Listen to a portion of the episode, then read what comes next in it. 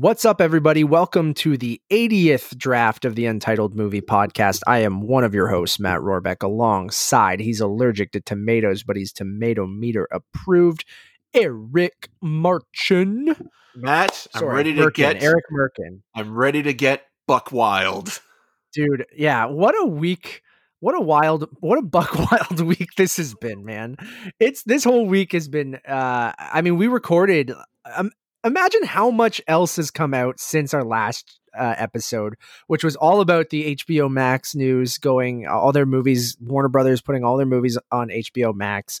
Um, since then, we've gotten more fallout from that. We've had Denny Villeneuve write a uh, uh, an opinion piece on was it Variety? Yeah. I think that just literally tore Warner Brothers a new asshole. We've gotten Christopher Nolan talking about how much he loves Fast and the Furious and also how much he hates the HBO Max deal. We got other filmmakers and people coming out on that. We had a Disney Investor Day presentation, which will be the majority of this show, um, where they announced literally it feels like hundreds of new things, uh, which are all old things, is the joke people are making online, um, as well as all the Spider Man 3 news uh, over the last week, which is, you know, um, Alfred Molina coming back as Doc Ock, uh, as well as potentially, you know, Kirsten Dunst, Tobey Maguire, Andrew Garfield, and Emma Stone all coming back as well. So it's been uh, a wild, you know, week or so or two weeks since the last time we recorded. But how are you doing otherwise?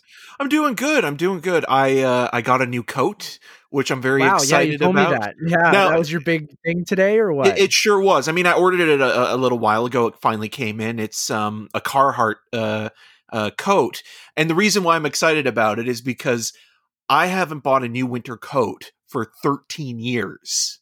So the so the last time I really? so the coat that Have you I've been had, wearing like a fall coat or the same winter coat? the same winter coat for the last 13 years. I've had it since You're 2008. Economical uh, man. Well, I'm also just very lazy, and I just don't really, you know, spend a lot of time, you know, I rarely. I'm in the investing same in boat. clothes. So I, I'm I'm I mean clothes I buy I guess not so much anymore because I've worn the same you know pair of track pants or shorts every day for the last nine months.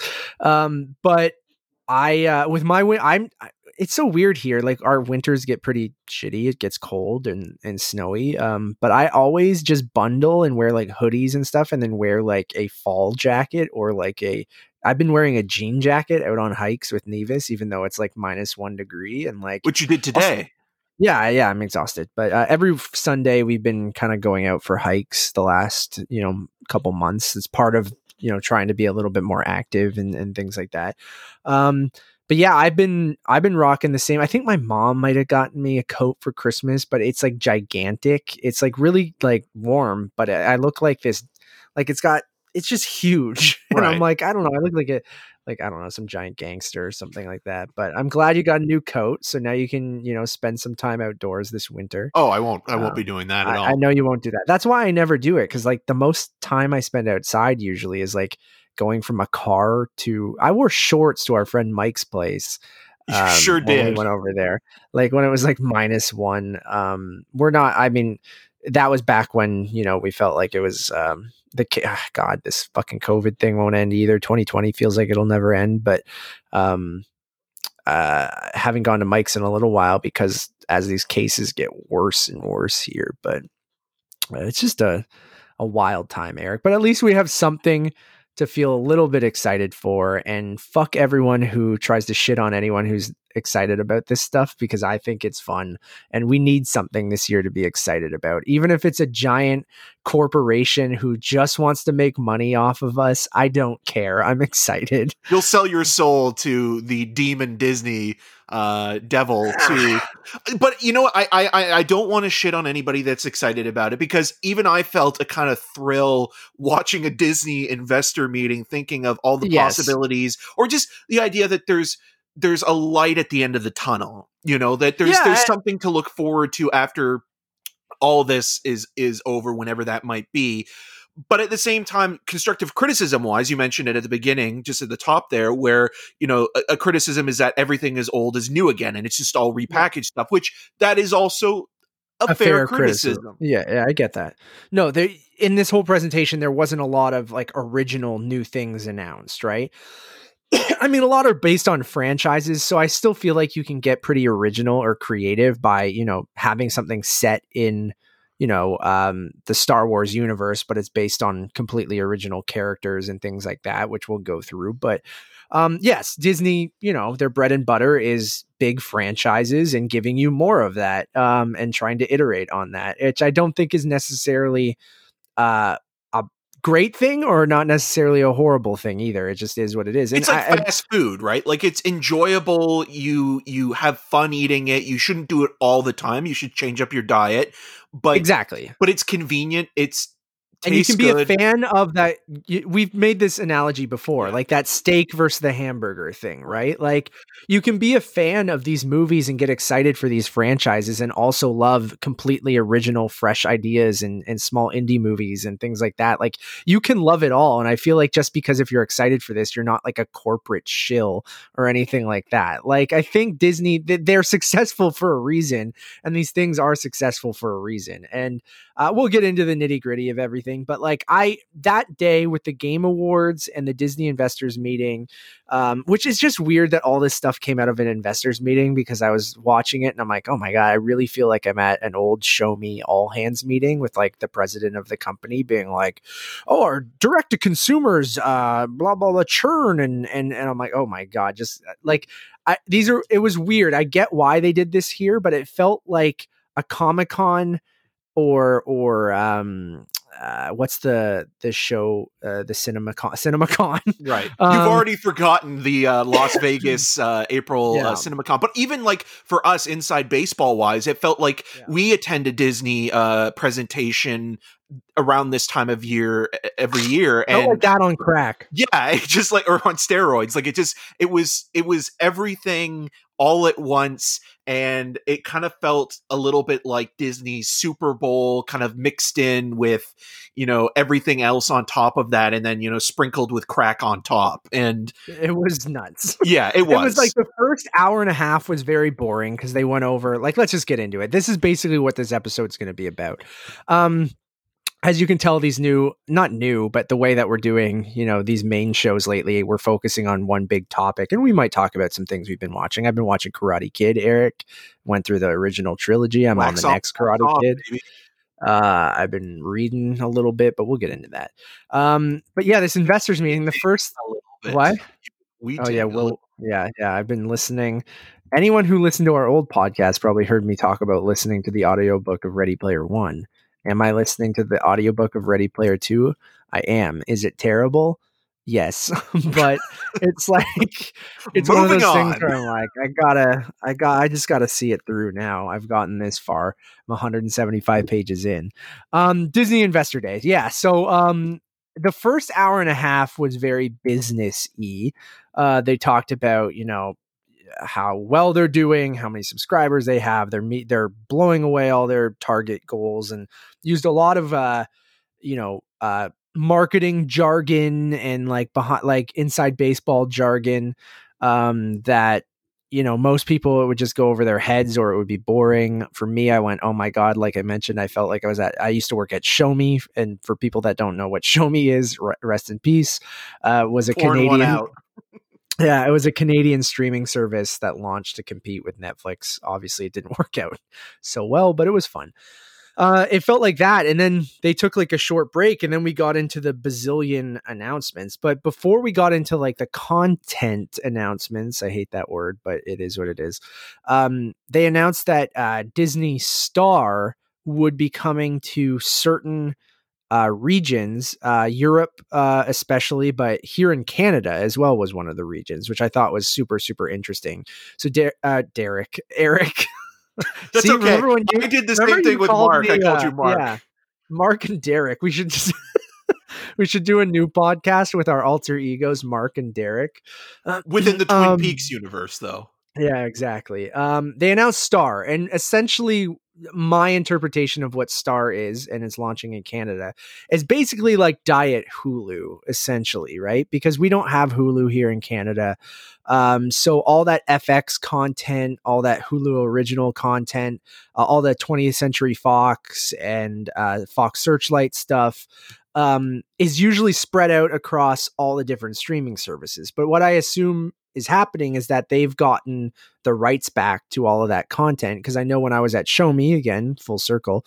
Um, just want to keep on mentioning Shomi. Fox, Fox would license some of the uh, FX content to Rogers, right? So they would have them on, you know, FX Canada here uh, or City TV and things like that. So a lot of that was on Shomi, but I guess Disney is getting the rights back to all of that stuff and they're putting this all now onto what is Star here in Canada. So what it's going to be is a fifth or sixth, I forget how many are on Disney Plus right now, tile, and you're going to have 18 plus content and all that Hulu original content as well as FX series and and 20th Century Fox movies and Searchlight movies all in this one spot, which will also be as long as you are allow it uh, be integrated into your disney plus profile.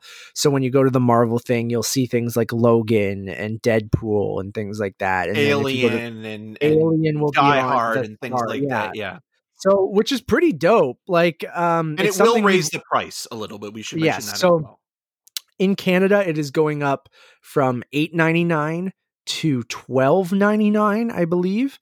So you're getting a th- $4 increase. I think it's 3 or $4 increase per month. However, that doesn't happen until February. So if you haven't renewed already or you only are on the month to month thing, you can subscribe to Disney Plus for a full year, which I just did in November for 90 bucks. So if you want that price for, you know, another whole year, I still think you can do the year-long Disney Plus subscription and then you won't have to pay that increased price until, you know, you're for me next November when my um when my thing comes up. So I mean, if you still want to get Disney Plus for nine dollars a month and get all that star content, I still think you can do that unless they've taken that away. But because we signed up before that was announced, at least on my end, um, uh, I'll have access to that for the cheaper price because I paid for a year in advance. So, um, pretty dope that we're getting this in Canada. Kind of makes sense because we don't have Hulu here. And um, my question to you, Eric, with this announcement is like, do you think this is ultimately their plan for the US? They just need to figure out, you know, all the rights things on their end and maybe how to deal with those Hulu subscribers because they can't introduce something like this if they have all these people over on Hulu. Yeah, I, I, have a feeling with with the Hulu situation, what they'll probably try to do, or what they are doing now, maybe even is they're going to try to integrate Hulu into Disney Plus and just maybe absorb it at some point or another. But as you mentioned, they're probably also working out all the right issues that they have at the moment and kind of trying to figure out, okay, well, like what can we, you know, put in because Hulu does also have content that isn't Disney owned. Like for example, you know, Palm Springs, which was um a neon release uh, and they kind of work together on that but the thing i want to talk about qu- quickly this is just a branding thing I do not like the title of star. I think it's it's such a weird title, especially you know something that's going to be launching in Canada because we had the Star Channel uh, back in Canada a, a, long time ago, if you remember. Stars that. with a Z. Yeah, right? yeah, yeah. But well, not just stars with a Z, but there was like a star. But we had a star channel. Yeah, yeah. and and it also kind of sounds like something that you would have in like your car, like a program in your car. So like if you got into an accident, OnStar. yeah, OnStar, like something like that. Of, yeah. Um, where I would almost just prefer like Disney kind of poke fun at it, it'd be like you know Disney 18 plus or Disney After Dark because essentially Disney what it Fox, yeah, it? like it, Disney Fox, Disney Fox, yeah. yeah. because essentially what it is is it's like you know if virtually speaking, if you were to go to like a Blockbusters or, or video store, it would be like yeah, the 18A, the, the, the, red yeah. curtain section where you'd have to kind of like sneak a peek if you were underage, or you know you'd feel kind of a little bit awkward or embarrassed if you'd go in there by yourself and there were other people around. Um, that's essentially what Star is because it's all the you know the content that is more again Fox and Fox Searchlight, you know that original sort of content that was there. Um, you know, movies like Big Lo- uh, Big Trouble in Little China, The Fly. Could you imagine watching The Fly on Disney? It might be there. It probably will. It will. Right? Yeah. Yeah. Yeah, because I even me there was something that popped up, whether a Shape of Water maybe or oh, something Steve like McQueen that. Shame. Like, yeah, with yeah, Michael Fassbender. Like oh yeah. my god like things like that are just going to pop up like mixed in with other things and it's going to be hilarious and and i'm uh, we should mention also so to protect it from you know anyone under the age of 18 if you add disney star to your disney plus profile you then have to log in with a pin code every time just so it kind of keeps it away from children that way it can be so you can set certain profiles to have disney star content and certain ones to just have you know the classic uh, disney content so that's how they'll kind of block it off from um, children. Uh, but pretty good. I feel I still think at like twelve ninety nine or eleven ninety nine, it might be eleven ninety nine that it's going to. Um, uh, I still think that's a pretty good deal. Like I think Disney Plus is a good deal at the you know nine bucks we pay here in Canada, um, and if it's going up to twelve, I still think you're getting all that Fox content, you're getting all that FX content. So I think you should be able to get you know things like Fargo, things like American Horror Story. Like I don't know if they'll be up on wellness. The, yeah, yeah. I mean, and all those movies, right? Yeah, all that Fox and stuff like that's a good like library of of older stuff. So um, I definitely think that's worth it, and um, I don't mind the price increase. I understand, um, and that's still cheaper than what you're paying for Netflix. And it seems like Disney needed a more robust kind of library of titles, right? Because like you can only like again, I haven't. We talked about uh, this with Joey Noel, who was on our last episode of Untitled Movie Conversations, which you guys should definitely go check out. Um, we talked about that. She was like, "Oh, I barely touched Disney Plus since you know." Uh, she watched uh, High School Musical, the musical, or she watched uh, a couple of the originals last year and things like that. Where she's like, I'm not really watching Mandalorian, and you have to be in a specific mood to watch, you know, a Disney movie.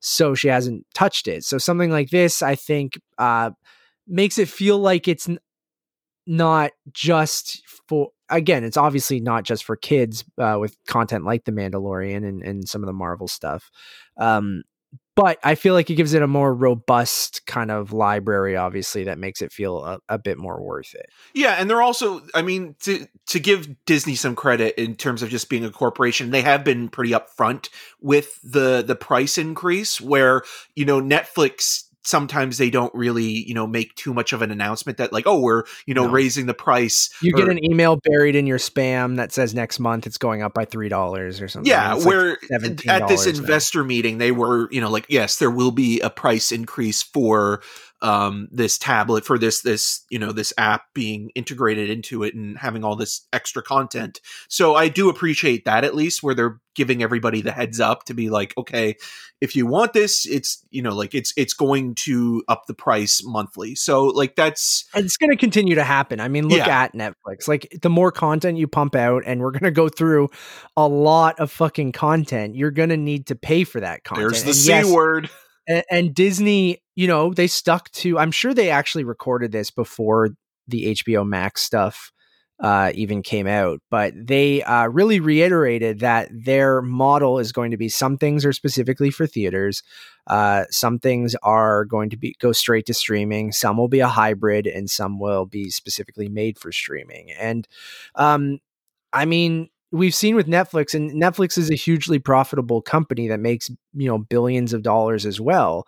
Um, so, I mean, I think there is a way for these companies if they do go the streaming route. And then theatrical is that secondary thing, the bonus money that they make that still could be our future.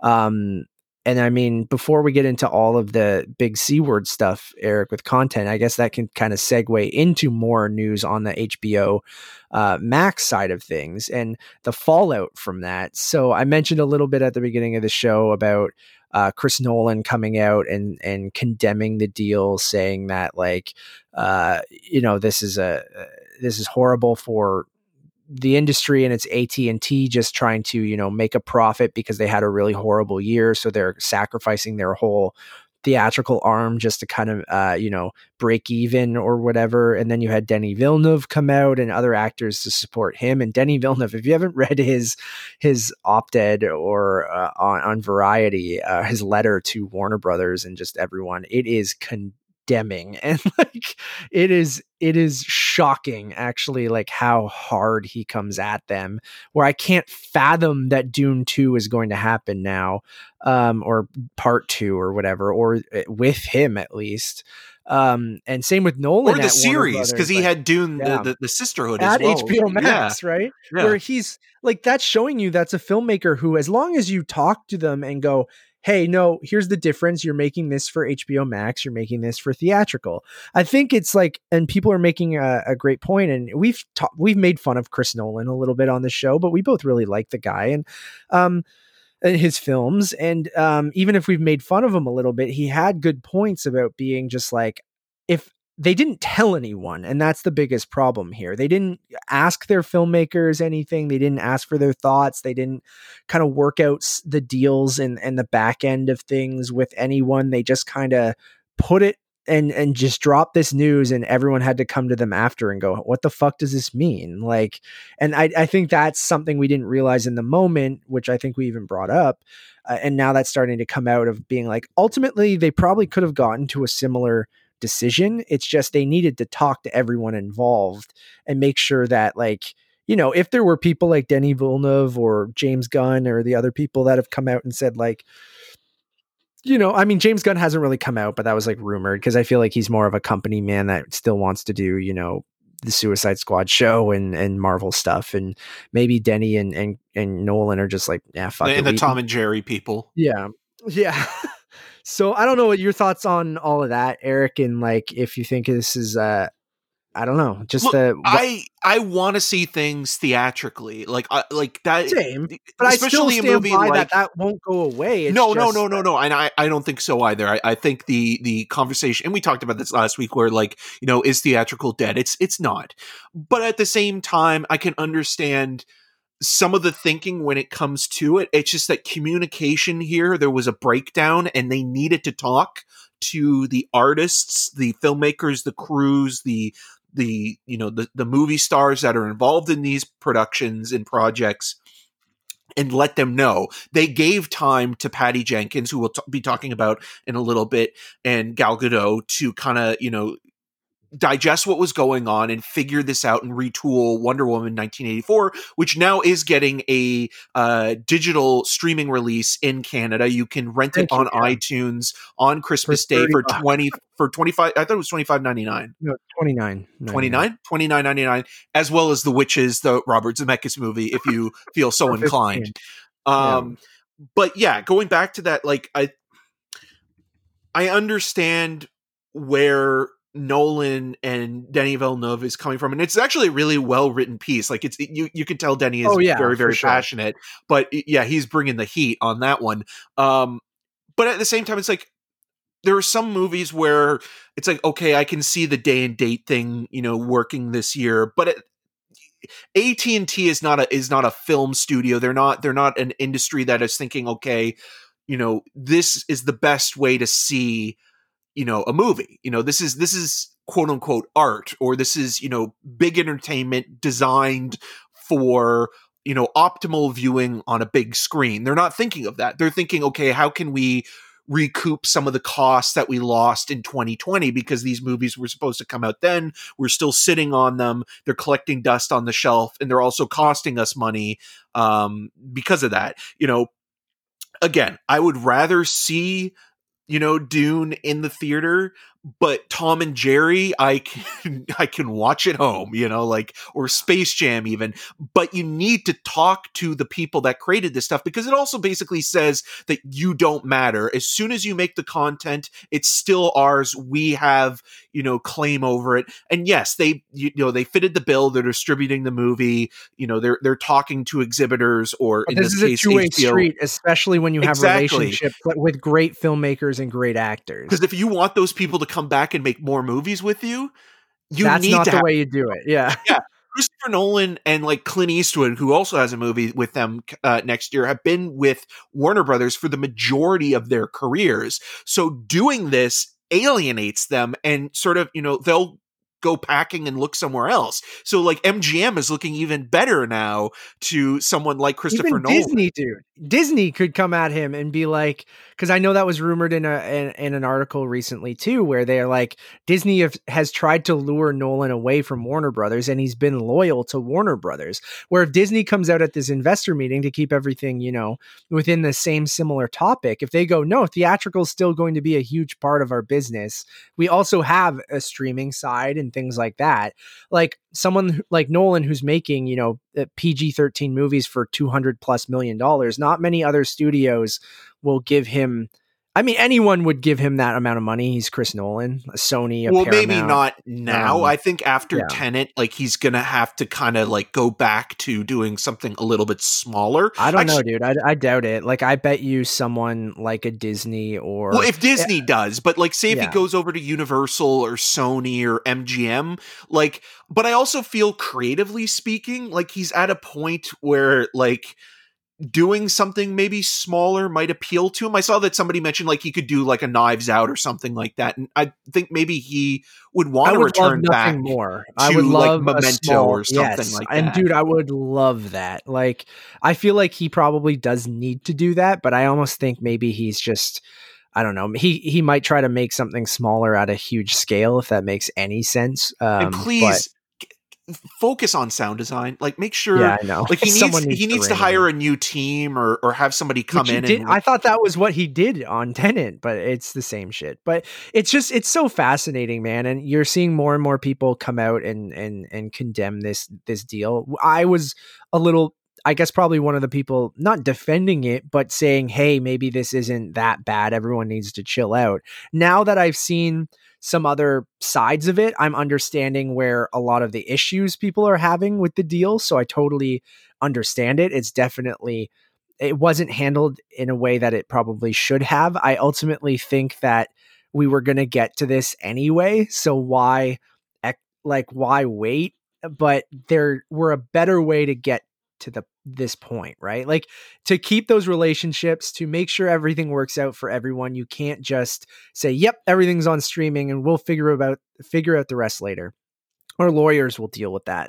And I'm like, that's not no one's going to want like I think all of these companies, all of these studios we talked about will ultimately get to a point. You think Disney doesn't want most of their they've already said they're focusing on their their streaming platform, right? But like they're doing it in a way which like I bet you some of these other studios are like fucking yes Warner Brothers this is fantastic because now you're taking all the heat and we can figure this shit out and how to do it properly and still get to that point because ultimately they broke the wall down and it's to happen now. Like they Warner Brothers can't take this back. This is already out there. It's going to happen now all the other studios can look at this and and learn from it and learn from their successes and learn from their failures and then learn how to keep these relationships with these filmmakers and do it in a way that you know is good for both you know your audience and the people making your films or content air quotes right. um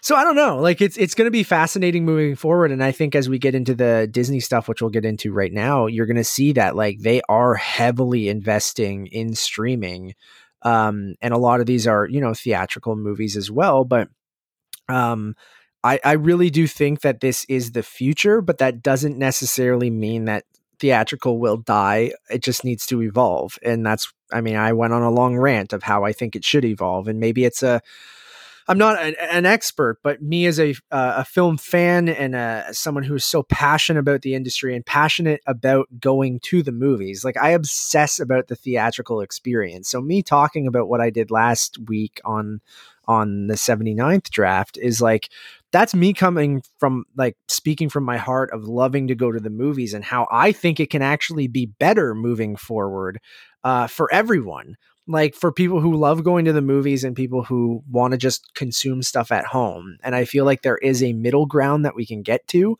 Um, I just don't know if Warner Brothers handled it in the best way.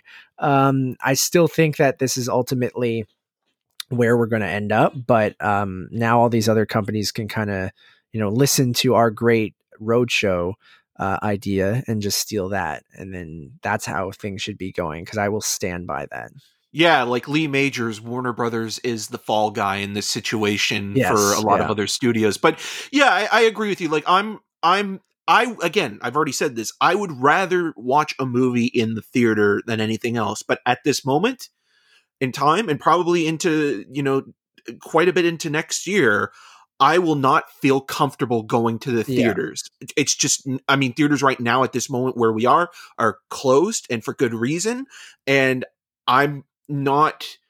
I'm disappointed, but at the same time, I'm being realistic. I just, I will not go to see anything and you know put my health at risk. I just i can't do it you know like i just Yeah. th- there's no justification for that. And i'm sorry that you know someone like denny villeneuve you know put all this time and effort in and and, and i know he wanted this to be seen on the big screen but at, at this moment i just can't say you know what I'm going to throw caution to the wind for this one. You know, we felt safe enough with Tenet and the New Mutants, but that was a different time. You know, No, we had zero cases in our region where now we're at, you know, hundreds in Yeah. our area, right? Like so you and can't. we're you- still in an area that has lower, but like Ontario in general is getting to that 2000 plus cases a day where when we went it was a uh, a handful and especially in our region it was nothing basically. Yeah, and I think that was kind of one of the biggest, you know, criticisms we had of Christopher Nolan at the time because it didn't seem like he was at all taking any of that into account. You know, he was pretty tone deaf on the situation overall. Like he didn't mention really anything about the pandemic. He just kept saying, it, it kind of did more to hurt theaters and ultimately what pushed Warner Brothers to do this rather than helping, which is like, yeah, I can't see that relationship patching up, especially the Denis Villeneuve one, unless they come back and go, okay, we're going to hold Dune. But then all the other filmmakers are going to be like, why don't you fucking hold my movie then? Yeah, I'm Um, more worried about Denny than I am Christopher Nolan because Chris I mean like Denny has established himself in the last 10 years beautifully in terms of becoming like, you know, a, an auteur filmmaker, but Nolan will be fine. Like Nolan's a Yeah. guy that will bounce back easily. I think Denny needed needs another like five, ten years to have that kind of same level of and a big hit too. because, control- like, yeah, 'cause yeah. as much as we love Blade Runner 2049, that movie is not a hit whatsoever and it bombed. And Dune kind of felt almost like this was him, you know, putting all the cards on the table and being like, I'm all in. And then this is also now probably going to change. You know, he was going to be adapting um Jo Nesbø's The Son with Jake Gyllenhaal at HBO as a as a limited series. So that might also now change as well because that's been something they've been wanting to do for a while as a feature, but then they changed it to uh, a series because his buddy, you know, and uh, fellow filmmaker Jean-Marc Vallée has had quite a bit of success, you know, in adapting sort of, you know, limited series novella-esque stories. Um so I'm I'm I'm nervous for him because I I love his movies so much and as a filmmaker and you know as a person like he's one of those guys like you know you inter- you interviewed him for Enemy and and I had a chance to talk to him at yeah. the Critics Choice Awards and like he's one of those guys that you just you, you can root for but also he just seems like a decent enough person and that's kind Yeah. of rare in the industry. Yeah, two encounters with Denis Villeneuve. One was the interview for Enemy. He complimented my shoes, and I complimented his loafers because they looked much comfier than mine. Um, then when we saw First Man, remember he sat beside us. Yeah. yeah, which was strange. And um, but I was just like watching First Man with the, you know the guy who directed Blade Runner twenty forty nine two two seats over was just a, a surreal uh, experience. Um, and he was very kind in both situations. Like we didn't, me and you were pretty good. We don't bother anyone. No. Uh, I didn't even like lean over and we exchanged words because he was beside us, but like I didn't. None of us were like annoying him because we were like, nah, he's just here to see a fucking movie. Yeah, and with Um, with the Critics' Choice, I should mention, I interviewed um, the producers of that film, including Shawn Levy, um, on the red carpet, and then afterwards, you know, um, there there was like a post party, and one of the the producers um, recognized me and asked if I wanted to talk to him, and the producer, I was like. Sure. And so like literally I come over and, and he introduced me because like the thing I said on the red carpet to him before starting the, the interview was I had seen Arrival twice. So this producer, that's the thing the producer remembered about me. He's like, "Hey, this guy's seen Arrival twice now." And Denny's like, "Oh, great!" And I'm like, "Oh, I'm a Canadian, and uh, you know, I've seen Maelstrom and Incendies and you know Polytechnique." And we started talking about that, and like, he just is very laid back kind of guy, Yeah. but like Super his sincere too. but his filmmaking like nolan i, I actually kind of think i might prefer denny over nolan um is that kind of visceral artistic style that is you know very polished but at the same time there's meat to it there's there's yeah, there's so much Yeah. you know going on in there and and it's not just you know pretty pictures like it's it's just there's Yeah. there's an interesting story there so i'm i am a little nervous for him but i'm sure he'll i mean he, he might even return to canada now like you might see him come back and see like if he can make something here but like i want him to keep making stuff in the us you know Yeah, I agree. I agree. Um, so let's get into it, Eric. Let's go over all of the news from Disney Investor Day 2020. Barf. Um, but it did feel like it was either our year-end Disney, you know, kind of press day or a Comic Con presentation or CinemaCon kind of thing. But they went through all their different brands and kind of what to expect theatrically and what to expect on Disney Plus for the foreseeable future. So I don't know where you want to start. Do you want to get some of this, the kind of, I don't know, smaller things out of the way? So for National Geographic, um, they announced uh, Cousteau, uh, Martin Luther, uh, Genius, Martin Luther King Jr., uh, Secrets of the Whales, A Real Bug's Life, America the Beautiful, uh, Limitless, and Welcome to Earth, which great title because that has Will Smith in it. Which are uh, both produced and shot by Darren Aronofsky, uh, Which is the dope, last two. yeah. yeah. And I think the Welcome to Earth one I'm kind of excited for, not just because it's a line from Independence Day and has Will Smith in it, but it did kind of visually look interesting in terms of just how it was shot. Like you can tell, you know. Even in the editing of the trailer, like Darren Aronofsky is going for, you know, the Pi Requiem for a Dream kind of style within, you know, this documentary that has Will Smith in situations and dangerous situations, you know, whether it be uh, standing near an active volcano or plunging, you know, hundreds and hundreds of feet uh, into the ocean. So, like, I, that one actually kind of looks fun. The Limitless one, I, it could go either It's way. Like, Hemsworth. yeah, Yeah. it, like, you know, to test, you know, his physical feats and see, like, if he can sort of cut back the aging process and you know that kind of stuff like it's it's interesting on a science level but at the same time it almost kind of feels a little bit like a vanity project if anything else but again visually speaking i'd be curious about it and, and because aaron aronofsky is Yeah. Because a part of it. Aronofsky's on both of them, I will watch both. yeah um, and they're both he's got Disney Plus and I feel almost like this is the reason why he picked those projects is one because he's getting paid quite a bit of money and because of Mother not doing well. So it's like, you know, okay, I'll make, you know, I'll recoup some, some of that costs, Disney money Disney money, and then I can go make my weird little independent film. and don't care if it afterwards. bombs. yeah. Exactly, exactly. Um, maybe he ends up at Searchlight again, right? But um, who knows? Um, then for let's go into I didn't even screenshot the Hulu stuff. Let's go into FX. So a couple cool things here. Um, you know, we have some new originals. Uh, uh, like American Horror Stories, which are I think are smaller kind of uh, one-offs. Uh, platform uh, Taika Waititi's Reservation Dogs. We're getting a Y the Last Man series based on the comic book for Which FX. shot in Toronto. Um, Yep. Uh, Shogun is becoming a uh, FX show, which is really dope. And then the biggest news was um, Noah Hawley, uh, the creator and director of uh, Fargo and um, uh, Legion um, and Lucy in the Sky, um, is doing All your al- favorites. uh, is doing an Alien series at FX, and they said they're in negotiation with Sir Ridley Scott to come on board as a uh, producer. Um, but I'm I'm pretty psyched about that. That sounds dope. Yeah, I'm I'm excited about that one as well, and Shogun a little bit because the James Clavell novel has been adapted before in the 1980s with Richard Chamberlain in the lead, and it's you know of its time, and it's especially very whitewashed.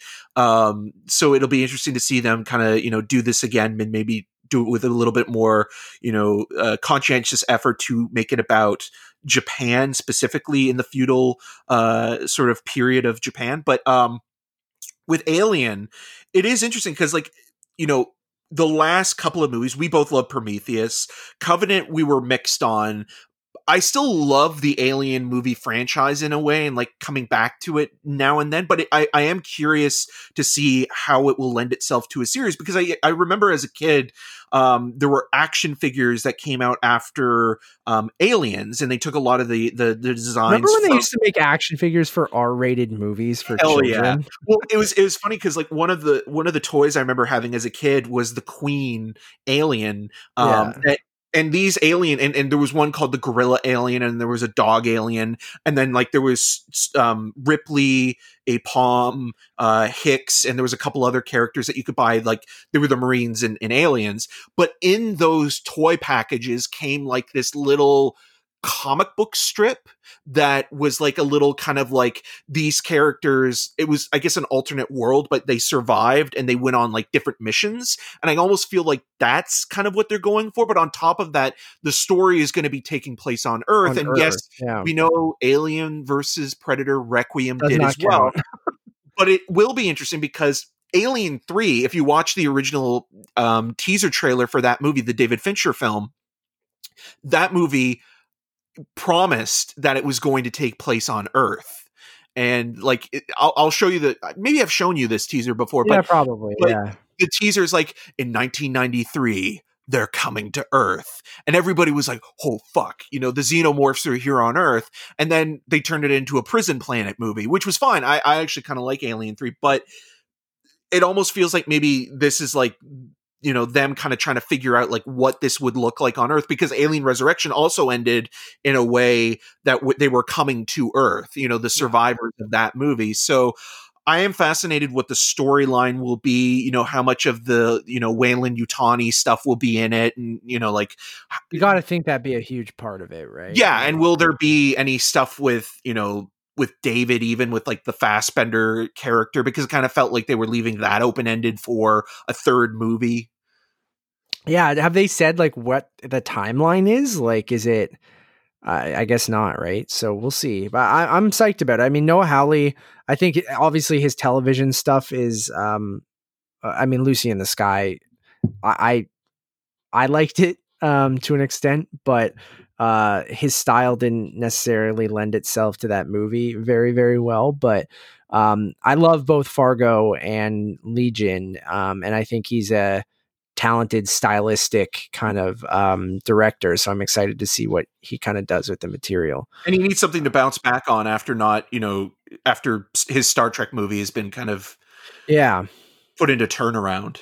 yeah for sure uh back to these announcements let's go into uh, we'll save the big stuff for the end. So Lucasfilm and Marvel for the end. We'll fly through some of the other stuff. So Di- Disney Television Studios uh, getting some Disney Plus original series for Mighty Ducks Game Changers, a Turner a Turner and Hooch series, um, Big Shot, and the Mysterious Benedict Society. Um, again, Mighty Ducks looks pretty awful, but um, There's nostalgia attached Yeah, to it. exactly, Coach like- baby. yeah, I mean, you got Emilio Estevez back. You got uh, the mom from Gilmore Girls, Lauren Graham. um, Lauren Graham, and then um, I. I, I will watch this just because uh, the Mighty Ducks have a soft spot uh, in my heart, just being like a huge, huge fan of those being, you know, Canadian and obviously playing hockey as a kid. And um, I just uh, loved, loved, loved those movies. So will I be able to sit through an entire series of it? I don't know, but um, But who knows? I mean, Cobra Kai was considered like a bit of a joke, and now, like you know, after Netflix picked it up and it's in its what third season, like a lot of people are really digging it because Yeah. it's I'm taking about a, to start that. I can't a wait. different perspective with the William Zabka character. You know, if you Yeah. needed an a, a an '80s villain, William Zabka was your man. yeah, he's, um, he's great in the first uh, Karate Kid. He's so ridiculous. Him and Martin Kove. Um, but yeah, like it's it's there's a certain amount of nostalgia. It doesn't look great. I, I think the most curious thing about it is that Bombay. Like it's almost like okay now the Mighty Ducks are the villains in a weird way. Like the organization themselves aren't the Yeah. underdog anymore. So it's like how do you come at that with a different angle? he has to come and destroy what he created. Yeah. Um, I didn't see anything on Turner and Hooch. Did they show anything from that? Or No, no, but they said that the lead is Josh Peck, and I'm just kind of like, mm. okay, all right. You know what? Sure. um, and then the other ones I don't really have. Big Shots of Basketball show Stamos. uh, with Stamos, yeah, and then Mysterious Benedict Society. Looked like your classic kind of kids. Yeah, but Um, I got some kind of uh hotel hotel uh Artemis uh fowl, Fowl vibes. Yeah, totally. It's, it's Um, got that like um the one with Neil Patrick Harris on Netflix. Um Lemony Snickets. Lemony Snickets kind of vibe. right. And Big too. Shot almost kind of feels like it is Mighty Ducks as well, but with a female basketball team. It, that's exactly what it is. um oh my god, there's so much, dude, and we're not even covering everything. Um moving on to Disney live action. Um we got starting off they announced Hocus Pocus 2. They announced uh with all the cat the original trio coming back. Um Three Men and a Baby uh reboot with Zac Efron. Um Safety which comes out soon, right? I think Uh this just- week coming up. yeah, I mean, we're, as we're recording this. they're just yeah. plugging uh, that. Uh, Flora and Ulysses, uh, a new cheaper by the dozen uh, Disney Plus series. These are all no Hocus Pocus two is a sh- uh, a Was a film. right? Yeah. yeah. Cheaper by the dozen. or is it? Are these all movies or? Three Men and- a Baby is uh, is a movie. They were directed, but the two films were directed by Yeah. Leonard Nimoy. Were two, two of the biggest films of the No, 1980s. these are all movies. Sorry, we already went through television studios. Yeah, Yeah. these are all uh, Disney Plus original movies. Sorry, uh, cheaper by the dozen is getting a reboot um, with a uh, multicultural family, I believe. Um, that's how they worded it. Um, Diary of a Wimpy Kid is getting another movie, but it's going to be uh, animated. animated. Uh, Ice Age is coming back with Adventures of Buck Wild. yeah adventures of buck wild uh and then night at the museum is getting a animated film as well um and then on the live action side of things or th- those are some of those were Some of them are live action, and some are. It's a uh, combination. moving over to the, their kind of big tentpole stuff, uh, you got Jungle Cruise, which obviously got punted from this year to next year. Um, you got uh, Barry Jenkins, The Lion King, um, so, which is a prequel. That was kind of the big piece of news in that one that it's going to take place before the titular Lion King. Yeah, so it'll be more about uh Mufasa, uh, I'm assuming. Um we got a live action uh Little Mermaid coming from Rob Marshall, correct? Yep. Um with music from Lin Manuel Miranda, um And that's Daveed the one- Diggs as Sebastian. Yeah. So uh Halle Bailey as um as Ariel, right? yeah, and Javier Bardem as Poseidon, Yeah. and a bunch Um, of voice actors for Flounder and Yeah, another uh, like Jacob Awkwafina, Tremblay. Jacob Tremblay. Yeah, Um, one that I'm pretty psyched about: Chippendale Rescue Rangers coming back, baby. Uh, Directed by Pop star- Chip and Dale. um, Akiva. Rangers. Akiva Schaffer directing, and then you got Andy Samberg and John Mulaney doing the voices of Chippendale. Um, they announced Seth Rogen has a cameo. I don't know. That's a weird thing to announce. Um, and then it's a hybrid live action and animated film. And after doing a little bit more research, it's like one of them is going to be hand drawn animation and one is going to be CG because one got I don't know. It's got it's got a weird premise, but I'm all in. So the probably something like on the lines of like they they they maybe are in their own cartoon and then they come into reality or something like or that. something like they that. They get but, stoned um, with Seth Rogen. I mean, that sounds fantastic to me. Um, we got Robert Zemeckis's uh, P- Pinocchio coming with Tom Hanks, so that was confirmed. Uh, Not was to be really- confused by the live action 90s Pinocchio with Jonathan Taylor Thomas. Yes. They're not just putting that on Disney Plus. Uh, David Lowery's Peter Pan and Wendy was confirmed. Um, we're getting a sequel to Enchanted called Disenchanted with Amy Adams returning. Uh, one that I was not expecting, but Sister Act 3 is coming as a Disney Plus original.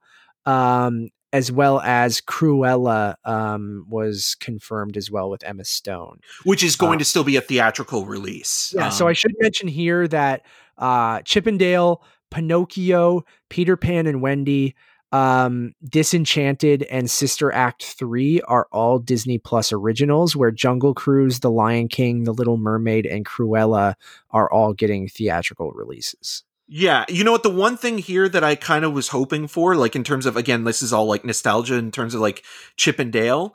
I would have loved to have seen TaleSpin somewhere. Like maybe that will happen. I'm sure that will happen. Isn't down that the a line. spin-off of Trip Chip and Dale? Or no? Uh, Jungle Book Oh, okay, Jungle Book. because Yeah, it's yeah, it's blue, right? Like he becomes Yeah. like a pilot Yes, in Jamaica, Yeah, yeah. I that's got to happen. Probably, and King right? Louie is like his buddy. It's Yeah, I had all the toys for that man. Like I was I, I was obsessed with it.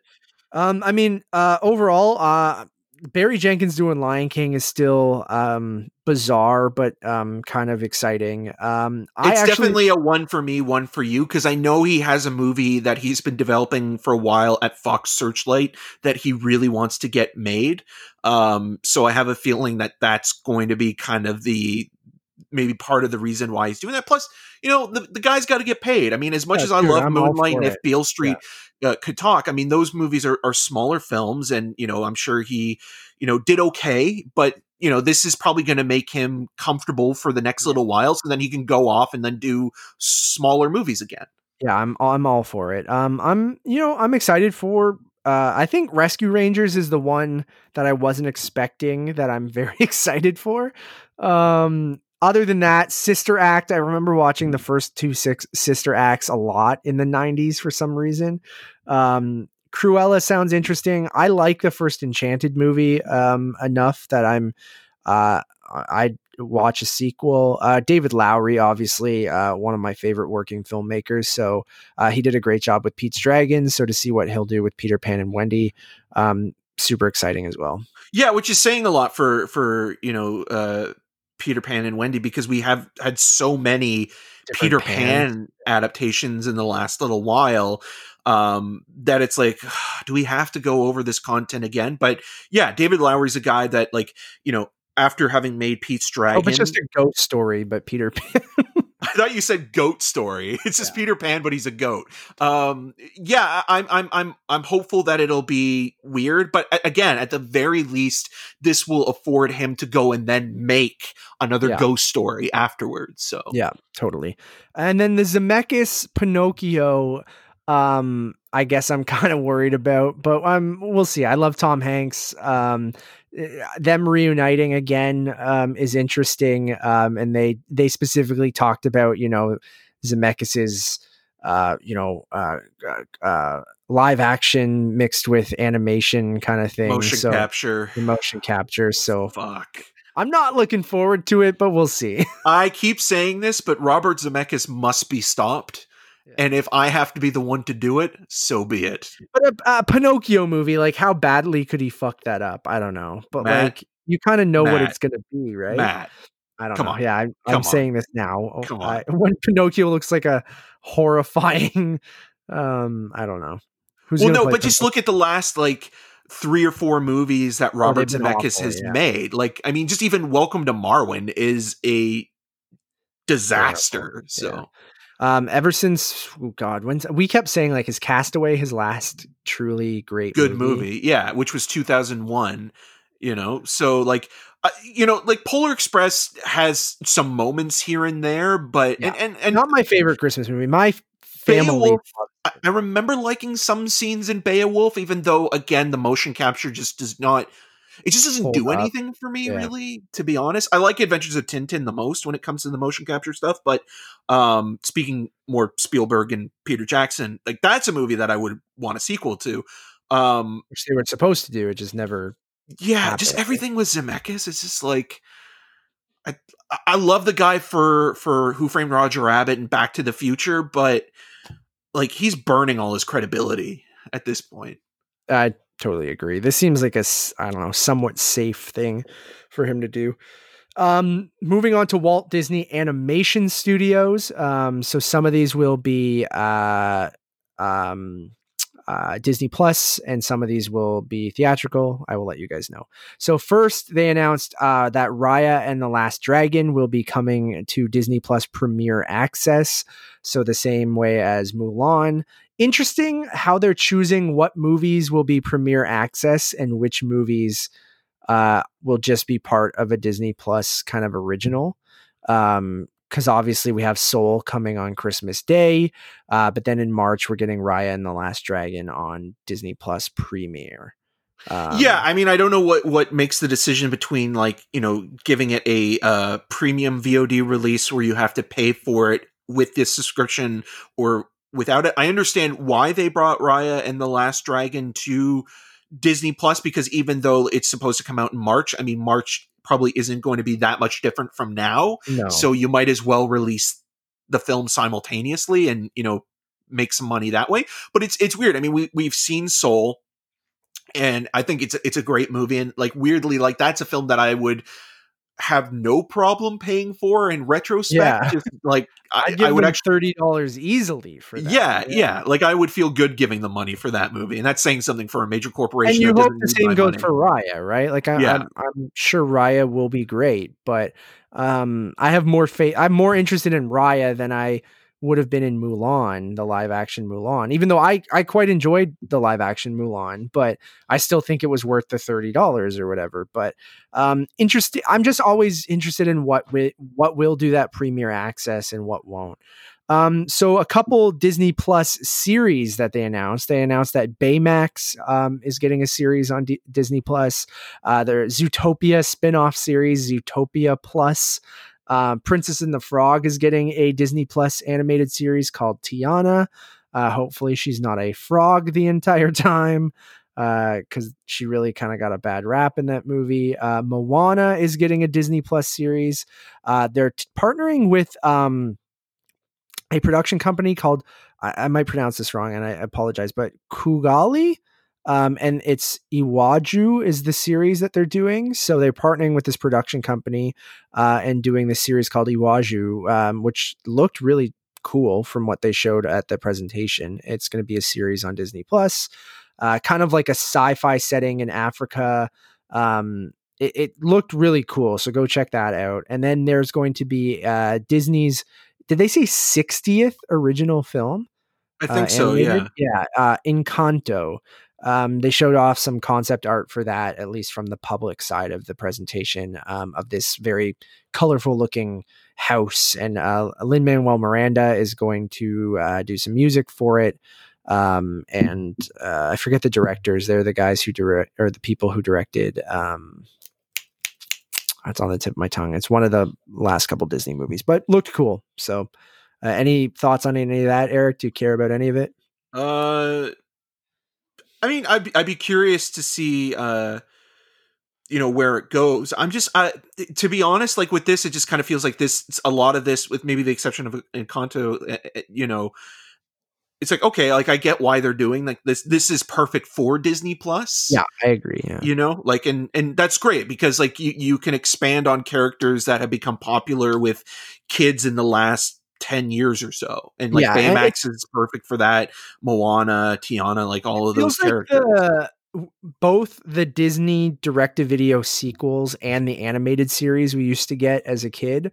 Like that's what this feels like a combo of, but probably hopefully elevated um, and doesn't feel like it should have just been direct to video or something like that. But um, these are some great characters that, you know, maybe they don't necessarily need big sequels, but um, they get uh, kind of a series for for kids to enjoy. So I yeah, don't know. And, if- and Iwaju, I think, is going to be interesting as well, just to see like what that'll look like collaboration wise between these two studios because like the whole thing was like Disney's like oh they're you know they're a lot like us or they were kind of like you know um sort of taking our style and running with it and so I think it could be interesting to see something that kind of maybe feels a little bit more like independently made and then like brought into the Disney fold, yeah, which could add something to it. Yeah. No, it's cool because even on the branding, it has both of the production companies, right? So, um, which Disney doesn't usually share that often. So, kind of cool.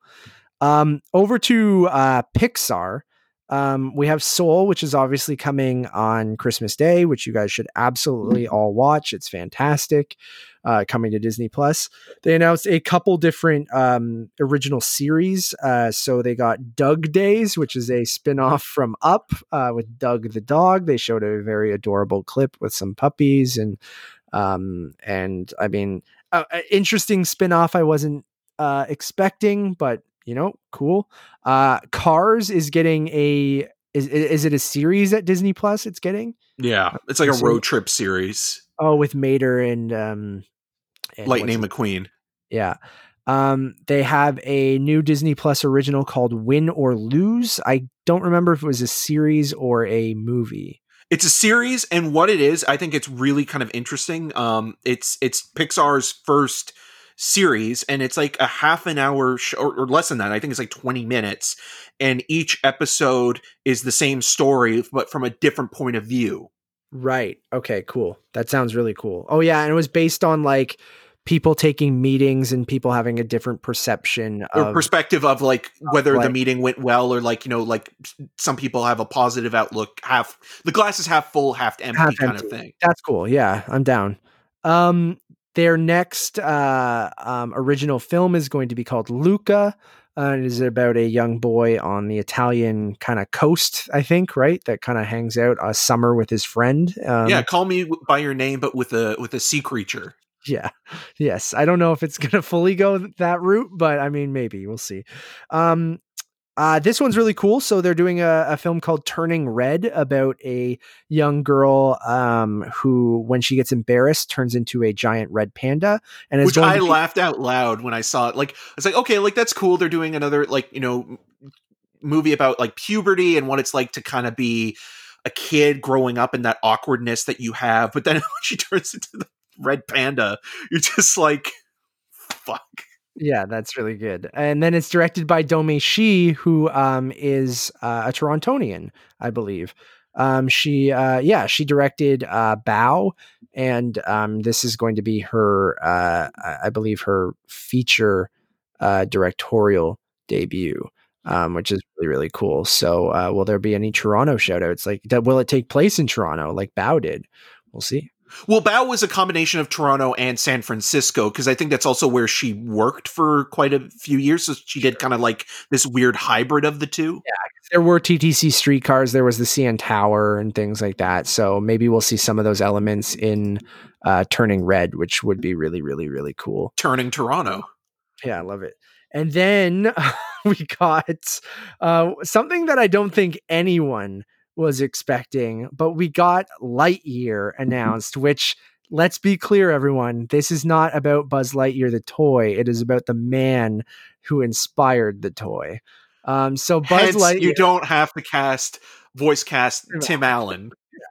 so um this is a uh, so interesting um and rightfully so is being made fun of but i respect pixar and i'm totally down for it um but chris evans will be voicing buzz lightyear the man not the toy um and The basically toy what, inside the what man. is, it's going to be a kind of a Buzz Lightyear prequel about this movie or man or whatever that inspired the toy in Toy Story. So what Andy that movie or show or whatever movie probably in this case that he was obsessed with was this Buzz Lightyear character and we're going to see what that it's basically a movie within a movie essentially. We're getting to that point. It would it Um, would be like if Jingle All the Way made a Turbo Man movie, you know, Yes. like Yes. It's- if we got a Turbo Man movie and you're like, this isn't about Turbo Man the toy, it is about uh, the man who inspired the toy. I'm just disappointed it's not called Man Story, but there is there is a um cartoon series of Buzz Lightyear where it, I think it's kind of a similar premise where it's like Buzz Lightyear as a part of you know the Star intergalactic Command, yeah. Star Command and Galaxy and like being a a space ranger, right? to like, me, I, I'll think of it as like Pixar doing Star Wars and also mixing some Incredibles in there, and it'll Yeah. be more like it'll be more like that than it would be.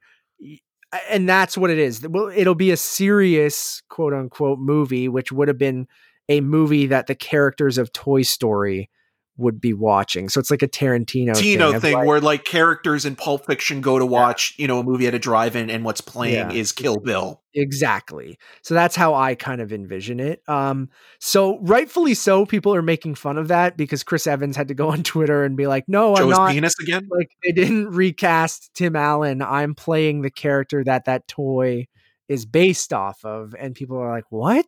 But I mean, I I totally uh respect uh, this does seem like one of those okay guys we need to turn something into a franchise cuz after Toy Story 4 I don't think they needed to kind of go back to that well but you still but we wanna, still do. yeah but we still have to so let's figure out something and like you know what if you like i use those two comparisons if it's star wars mixed with the incredibles you know i'm down so even though it's based off of how they've handled space before with like WALL-E. Like, I think it'll be kind of a fun, as you mentioned, like it'll be their riff on on Star Wars, and and it'll kind of be like a fun action adventure. But it also will be hilarious to keep seeing Disney promote this thing and having to reiterate that this is not a Toy Story movie. That this yes. is this is its own thing. You know, like they have to literally go. No, this is the movie they would be going to see in Toy Story. So you got to think this doesn't take place in the Toy Story universe. Has nothing to do with that. But which I'm also sure there will be some Easter eggs that reference Toy Story in there. I mean, that's what Pixar. The Pixar does that with every one of their yeah. films, where they'll have certain references Dude, or little. This Easter is successful. Eggs. Who's playing Woody in the the Woody movie? Right, Woody's Roundup. They would um, just bring Tom Hanks back. I think they would. Yeah, I, I feel like they would.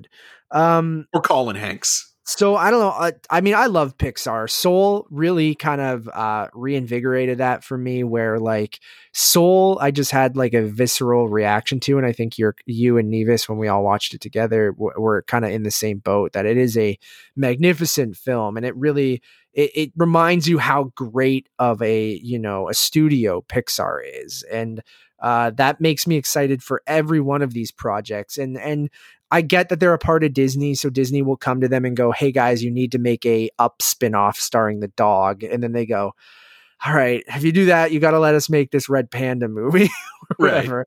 Right. Which like, again, I understand that economically speaking, it's like or, or like targeting a certain market. Like everybody likes Dug. I like Dug. Like I mean, I don't need to watch a whole series of that, but I get why they're making that for you know a general yeah. audience and for kids specifically um, so yeah, you, you, I mean, I get that more than cars. Cars, I just don't understand, especially with letting go, like with, with John Lasseter not being a part of the company anymore. Why? Does cars do so that popular. well? Yeah, it seems like it, dude. I never realized how popular cars were. With I think we just missed. I mean, we were old enough when the first Cars movie came out that we're like, this isn't for us. This is the worst thing that they've done. Um, but their Cars is their most Disney kids movie, right? Like yeah. it doesn't feel like it's part of their other stuff. It just feels like it is a more of a classic, you know, Disney movie, not a classic. I mean like a typical Disney movie.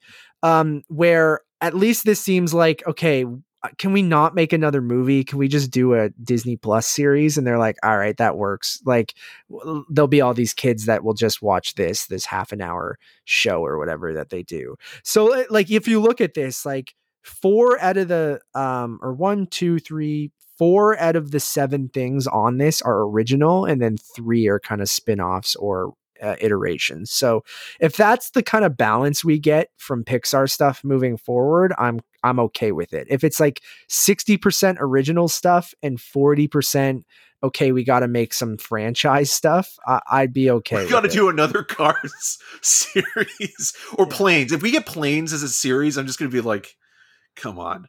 Yeah. With Dane I mean, Cook as the voice. Yeah. It's like the minor leagues at Pixar. You're like, all right, you're new. Sorry, you got to go work on the Cars series. like before you get to work on Soul, you got to do three seasons of Cars. Well, it's like be, it's like becoming a chef. You got to start like washing dishes and like cleaning yeah. the place first before you exactly. can even like you know touch the stove or anything yeah. like that some new guys like, oh, can I work on turning red? They're like, nah, bruh. You gotta you gotta work on Dug Days first.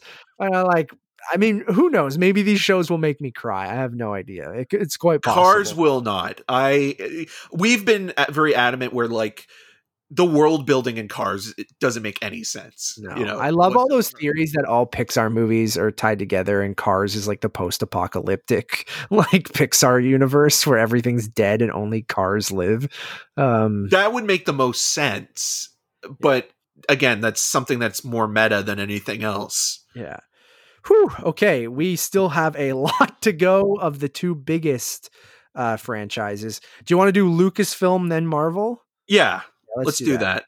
Um, so they kind of kicked off with Lucasfilm earlier in the presentation. We're well, that's how they hook you, right? Like Yeah. they they draw you in with something big, they bookend and- it with Lucasfilm and Marvel, right? Because they know people are excited about this portion of you know the meeting, but they don't want people to go away as soon as they've you know like they would have if they did Marvel like right afterwards. One, it just would have been too much, but two, it's like they know they they want to keep people watching. Oh yeah, they know what their most popular stuff is, right? So, um, kicking it off with Lucasfilm, we got one, two, three, four, five, six, seven, eight, nine, ten, like eleven things announced or twelve things.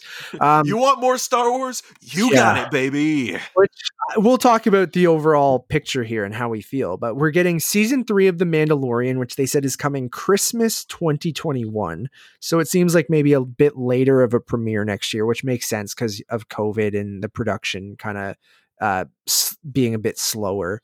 Um, we're getting two Mandalorian spin offs. So we're getting Rangers of the New Republic, which I think is the rumored Gina Carano show. But now it seems like maybe it'll be more of an ensemble, and who knows if she's even in it. And will Chip and Dale pop up somewhere? I hope so. Um, so we're getting Rangers of the New Republic. Um, uh, we're getting an Ahsoka uh, live action series starring uh, Rosario Dawson. Uh, Rosario, yeah, uh, Yeah, right? Rosario Okay, Dawson. Yeah. I, I thought of Dawson's Creek for a second, and I'm like, did I get that right? Um, Ahsoka. I don't uh, want to wait. and both of those I- series, yeah, Sorry. it's all good. Uh, both of those series uh, will take place during the same timeline as The Mandalorian, so there can be crossover with all of those. You're smirking. Are you still thinking of Dawson's Creek or what? I'm just thinking of like what they could do for like the poster for Dawson's Creek, Yeah. just like Ahsoka's Creek or something like that. That'd be Yeah, pretty good.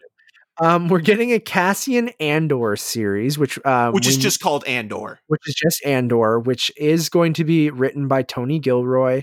Uh, they say it's a spy thriller. They showed kind of a sizzle reel, uh, which showed some behind the scenes stuff and, and some interviews and a little bit of footage and stuff like that.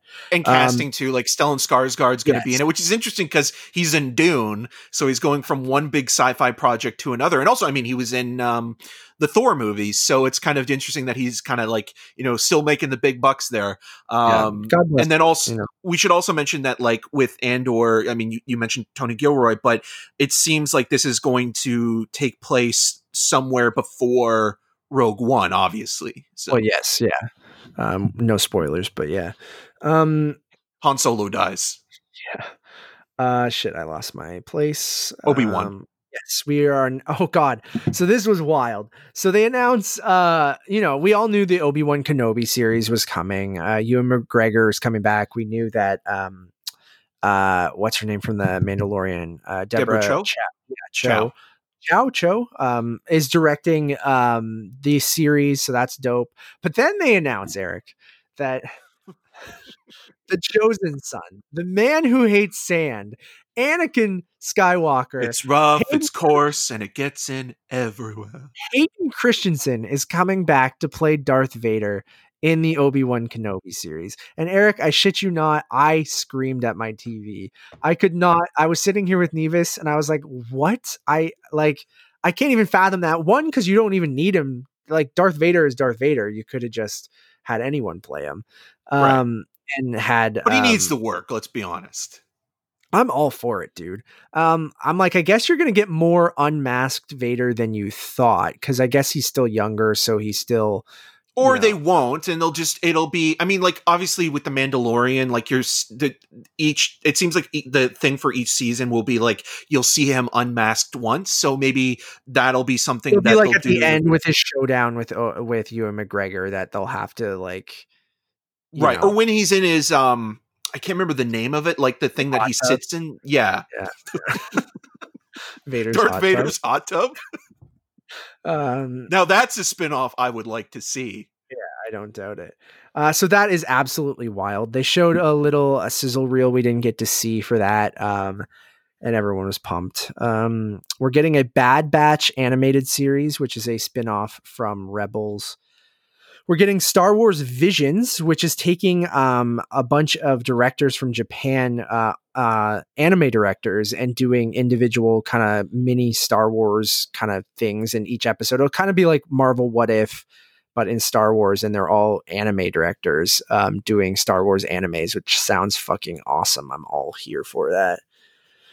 Um, we're getting a Lando um, TV series, which they didn't say if um, Donald uh, Glover. Donald Glover was coming back for it. So I'm not really sure what that is. They said they showed a sizzle reel and things like that, which showed both old and young Lando. So maybe I heard that maybe it was going to be both of them of like Lando telling some stories or something or like I don't know. But that's that's cool. I mean, I love Donald Glover as Lando. I think if you're going to do a a solo spin-off, that's probably what you want to do.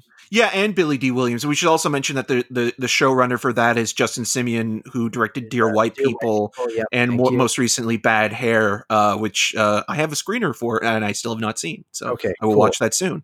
Nice. Um, then we got uh, a Star Wars series for Disney Plus from Leslie Headland, who uh, you guys would know as the creator of Russian Doll on Netflix. Her series is called uh, The Acolyte, uh, which is a mystery thriller uh, about the emerging dark side set in the end of the High Republic era. And the High Republic era is that new series that they're launching in novels starting in January, which um, is cool now that they're including you know some shows set in that era that they're going to be building up through their publishing arm which i think is really cool Whew. Um, and then we got uh, a droid story which are kind of mini uh, kind of things setting based on some of the droids in the star wars universe we're getting indiana jones they confirmed with james mangold um, which i'm just in the lucasfilm overall kind of thing as well as uh, willow um, which is getting a series, I believe, right, or another Yep. movie. Yeah, Uh, series. series, series. They confirmed Taika Waititi is working on his uh, Star Wars movie. Um, they showed a really dope Star Wars logo that looked like, um, you know what I'm talking about with the yeah, Uh, it looked dope. the crest. Yeah, yeah, I know what you're talking. Um, I'm totally, but I'm thinking of the show. It looked like uh, which was the educational. It had the stone writing. Um, you know what I'm talking about? No. Never- Don't you put it in your mouth? No, that's a different thing. Oh, that, oh, yeah. The um, yeah, like the kids PSAs that uh, Yeah. in, in Canada. Like I know. Yeah, yeah, there was Like the dot, like the the line and the dot. Yeah, okay. I know. I, yeah. I'm tr- referencing something. And then the big announcement, the surprise announcement here was the next Star Wars theatrical movie will be titled Rogue Squadron and it will come out in 2023. Is that what they said or two? Uh, I.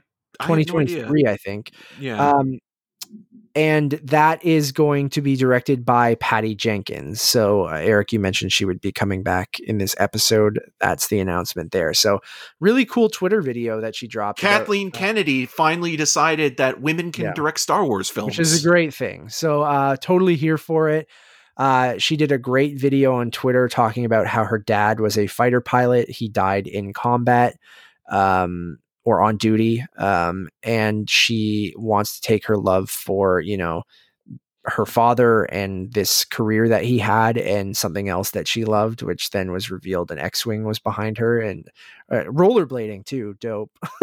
Um, but yeah i don't know what you think about all this star wars stuff eric. I need to get some water so talk about it for a sec. Yeah it's it's a lot to take in. It's it's it's a little overwhelming and i think one of the biggest kind of concerns is that and we've talked about it on the show previously is that you know star wars was special because it was you know an event film and it would take you know 2 to 3 years and then like after you know the original trilogy which you know was in the late 70s into the early 80s and between that and the prequel series which obviously is not as good um, there was a a substantial gap between those two, and then even with you know Revenge of the Sith and The Force Awakens, there was a, a little bit of time to kind of build up anticipation. Where now we're getting all of this, and you know uh, I think that The Mandalorian has outdone um, what the J.J. Abrams series kind of set out to do in a lot of ways in sort of world building and what have you even though it is more episodic but I do feel that like with all of that, like I can see maybe some Star Wars fatigue coming into play for for people, but at the same time, you know, I mean, look at look at the the Marvel stuff. I mean, like a lot of people thought, okay, there would be, you know, after like you know five or five or six years of it, we would get sick of it and move on to the next thing. And we're still talking about Marvel movies and still doing that. So with Star Wars, like there is that kind of like, okay, we're it's an onslaught of all this you know content whether it be film or television being there and maybe it's diluting the you know the special quality that is Star Wars but at the same time I think there's enough there to kind of do okay we can do you know stuff now outside of the Skywalker saga. So there, there's a lot to be excited about, but also you know take it series by series or film by film. Like you know try to kind of like piecemeal it because it's not all coming out at once, but there is a lot to take in. Totally, man. Like, and we'll get to the Marvel stuff in a second, but when you start to think about how we might just alternate between Marvel and Star Wars series on Disney Plus, or there might be both of them airing at the same time. Just it seems crazy to me, but um, yeah, I mean, one of our worries, I think, I don't know if you just talked about this, but was too much at at once. That's exactly what I was talking yeah, about. Yeah, so I'm, I think we're on the same page, right? Because when Solo came out, I think Solo was the point where we're all like all right, do we need this much Star Wars at once or that quickly? Because it came out so soon after um Last Jedi, right? And right, then, and um, and and and Rogue One. But yeah. but I think with with Solo from like I mean, a lot of you know average moviegoers, it, you know, people that just kind of go to the movies to enjoy it, maybe were thinking that more so. But like from our point of view, from an industry side of things, Solo had so much, so many problems that I think that kind of also tainted it a little bit, and also it being moved from the from the winter to the spring. May, yeah. I think, yeah, like I mean, I know that the prequels came out in in in May, but there was something about moving those movies to the the winter months that kind of made it a big deal in a weird way. Here in between Star Wars movies, like Last Jedi came out in December, and then this came out in May. It was just way too quick for me. Where I was like, I yeah. don't know if I want Star Wars movies that close together. Like I, I don't feel like it's in the same boat as Marvel, where I I don't mind having one every three months, right? Like yeah, uh, and, and it, it, wasn't Harrison Ford. I mean, that's yeah, the other big thing with that is yeah. that you know nothing against you know uh Alden Ehrenreich, but that whole production, I like it could have been kind of fun, but it just yeah, if it was Phil Lord and Chris Miller, yeah. then that could have been something interesting. But the direction they went in was the direction that they they played it safe, and they got a safe solo movie. And and it kinda, you know because yeah. and you can't replicate Harrison Ford's charisma. Like I, I just you, you can't. Like they if they had made a Lando movie from the beginning. Yeah, if they had made Solo in, but but even Billy Dee Williams has a kind of that's fair. but I wouldn't put charisma. it on the same I agree with you, but I wouldn't say that that character maybe was like Lando is an iconic character. I don't want to take anything away from Lando and, and Billy Dee Williams, but I just felt like actually, you know what? We've talked about this countless times. It should have been something original. Like we don't need to keep going into that well. Right. Uh, we don't need know, to learn about the parsec thing and like all that stuff. Like, like again, like seen. I think looking at that movie now, the most interesting aspect of it, kind of world building wise, was that they were including more of the animated series into um now we've the, seen even more with the live action stuff. right? Which yeah exactly. full force. So does that do you care about the lando series as all, at all? And do you think it'll be donald glover? Or my thing here was like it was an, a, announced during when they announced bad batch and visions which are animated shows. So i'm like is the lando show going to be animated I think it's going to be live action, especially with Justin Simien attached as the creator yeah. and possibly yeah. writer and, and director of at least you know the pilot or, or what whatever control he has on the show. Like he so seems probably the thinking they're runner. negotiating with them now, and probably just it wasn't done, so they didn't. Yeah, yeah, and, and I think that that's kind of we'll we'll talk about that with Marvel as well because there was an interesting thing where they didn't mention Oscar Isaac for for Moon Knight, which I thought was kind of interesting. Um, we'll, we'll talk about that for sure. But yeah, but but but going back to it, I think it will be live action.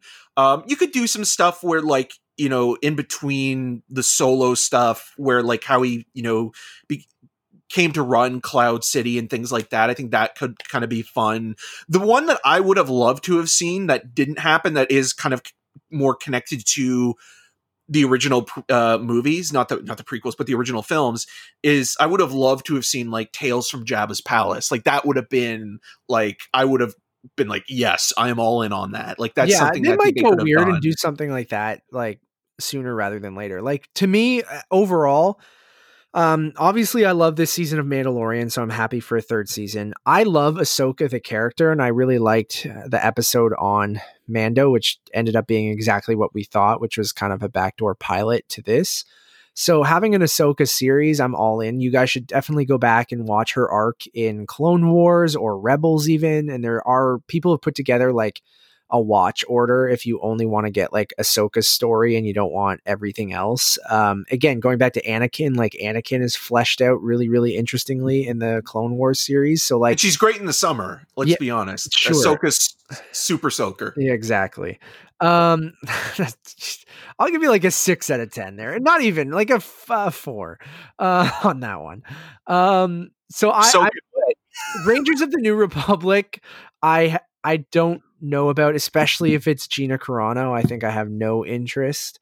I think you Uh, can get away from that a little bit though, where like I think you can make that an ensemble and you know n- you don't have to have her necessarily even in the cast like it could just be like that was again like a weird kind of backdoor pilot being like referencing just this group instead of having her be a part of it so i could feel like i i, I could see them doing that now where it's like okay like maybe she'll guest star on an episode or something like that but Yeah, I could see them bringing in new actors and kind of introducing you know different worlds for that as well and not just be like okay well we have to necessarily we, we have to have gina carano because it's not you know her character name it's this Yeah. group I I hope that she's just a small part in it. I would like to see uh Paul Sun Hyung Lee, uh, who you guys would know from Kim's Convenience, and he was also in two episodes of Mandalorian so far. Even you know bringing Gina Carano's character into uh, the new uh, Republic. Um, I'd love to see him pop up. He seems like he l- fucking loves Star Wars, and he's just thrilled with this small role that um that he had on the series. So I would like to see his character kind of pop. And he's a great actor. I like him. Uh, uh so and yeah great on train 48 in canada if you remember that show hell yeah. um what oh there was something else i was going to mention with that uh not with not with him specifically but with um with looking into the the the casting of of what's going on right now but it's it is interesting that you're getting all this star wars content and a lot of it is now geared towards television you Yeah, know the- instead of the of, future of, film. Star Wars right now is TV, which is yeah I think I think the right spot for it to be honest. Like you well, it's get, episodic, like Yeah. especially with with Mando. Like we were talking about this during you know watching News of the World. You know, like Mando is a western, and it's doing that kind of classic. Like each episode, they you know they roll into a different town. This in this case, a different planet. You know, do a side mission, which is kind of like what you know rawhide and things like that and the rifleman did and so like if they take that and take a different genre of show for, For these other yeah, programs that's, that's perfect, Eric. That's exactly what I was thinking of because they've already said Andor is going to be like a spy thriller. They Yeah. said the Acolyte is going to be this dark kind of um like almost not horror but like something a bit darker um and then obviously you got visions which has the animated uh like kind of thing which i know they've done animation but like the individual stories i think could be really cool. And then rangers of the new republic which i get i guess is going to be kind of aligned with rogue squadron with being kind of your like top gun kind of uh i mean top gun in space by patty jenkins sounds fantastic Right. Or maybe with New Rangers, it'll be kind of almost like a procedural or something like that, like a Yeah. police show or something. Yes, yes, that's a great kind of call because that's kind of what they are, right? Yes, that's a great point, Eric. And then Ahsoka, I know they kind of worded it what kind of series it was going to be, but I, you got to assume Ezra, Ezra Miller, not Ezra Miller, Ezra Bridger, The Flash? uh, not the Flash, sorry, uh, from uh, Rebels will be kind of included in that because the end of that show had you know another character that they mentioned on the show as well. So like um i'm curious in all of this stuff and yeah seeing a lot of it in series i think works really well and then um having patty jenkins come in and do this you know what i like to think in my head is just top gun in space. Is tom cruise going to be in it? That would be dope. Uh, but will kenny loggins supply the soundtrack? Maybe. I would love something like that dude. That would be so fucking cool.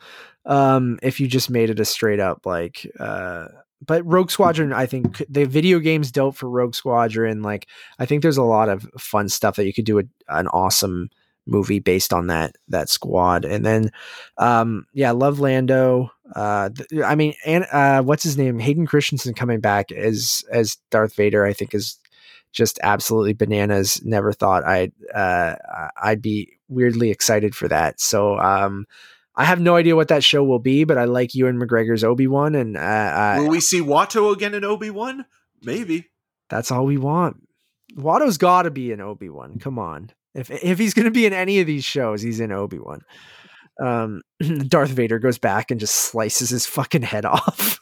or maybe we finally see Jar Jar Binks die in in uh, dude, Obi Wan. Do you think I'm asking you honest question here, Eric? Is Jar Jar Binks going to appear in the Obi Wan Kenobi series? Maybe, and maybe it'll be that conspiracy theory that he's the one behind it all. Wouldn't that be incredible? Yeah, I could see that happening because if they are including more of the prequel stuff in there, it's almost like they're trying to redeem some of that or find a way to retcon it in, in a way that one with- it fits in the narrative, but also try to be like, okay, well, we can make this cool. Like in the same way that like I love Boba Fett. Boba Fett is a cool looking character, but it's all it's all style, no substance until the Mandalorian, and the Mandalorian justified every kid who thought Boba Fett was Boba cool. Fett was cool, and then was ruined by Attack of the Clones and his obnoxious. I mean, he's child kind of version. with how he dies in in Jedi too. Yeah, yeah, like, but but I'm saying like even more so. It's like yeah. at least he was cool looking, and now it's like no, he's not just cool looking. He's cool. And it seems like with like what you're saying with a lot of these, uh, and Dave Filoni, who is obviously a huge fan of all of George Lucas's work, and obviously a Star Wars just expert um, is that guy who's like probably pushing to, you know what? No, we need to use these actors and these characters that were in the prequels because it is part of the canon and we can use them in ways that you might make you look differently or make you think, okay, this finally works as a whole package um, because they can kind of fill in some of those, whether they be plot holes or, I mean, casting choices and different things like Temuera Morrison, like uh, being cast as Jango Fett and then redoing all the dialogue for Boba Fett, right? And now that payoff on this show, I think works really, really awesomely. And like, right.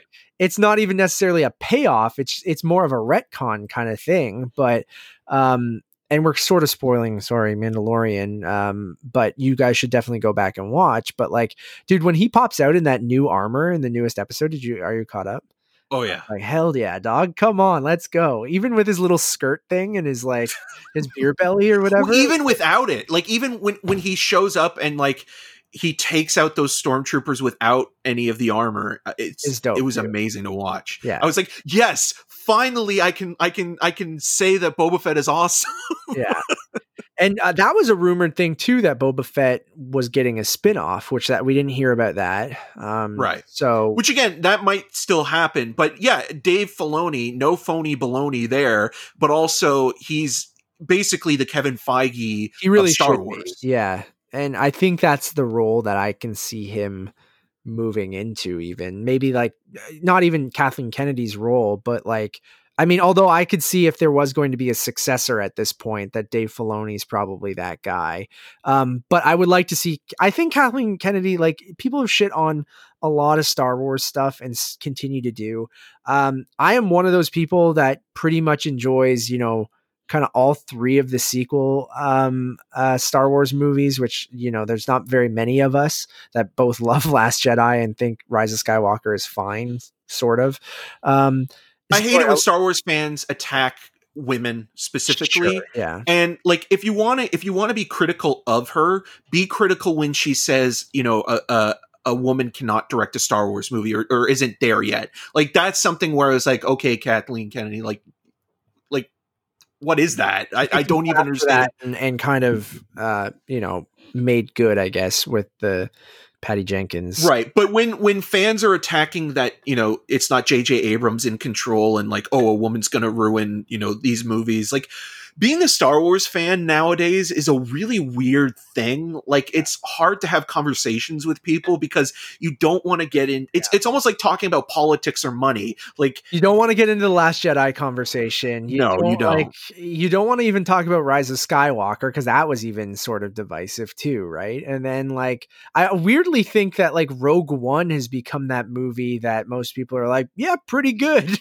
like um, uh, I've fallen off of. I know. One. Like, I know. I think it's. I think it's good. I think again, like you're not going to get the the the Gareth uh, Edwards movie, but at the same time, you have to accept that. And as a mishmash, I think there are some things that work and some things that don't. And I like the Dirty Dozen esque storyline, but I also feel like there's a lot there that wasn't exploited further that could have been kind of a little bit deeper. And and that's another character that I would have loved to have seen like a, a spin-off for is Jyn Erso is is yeah. that character like bring you know weirdly they Felicity did the, Jones back. Andor thing first but uh, and they wouldn't have her in that show because it wouldn't make any sense.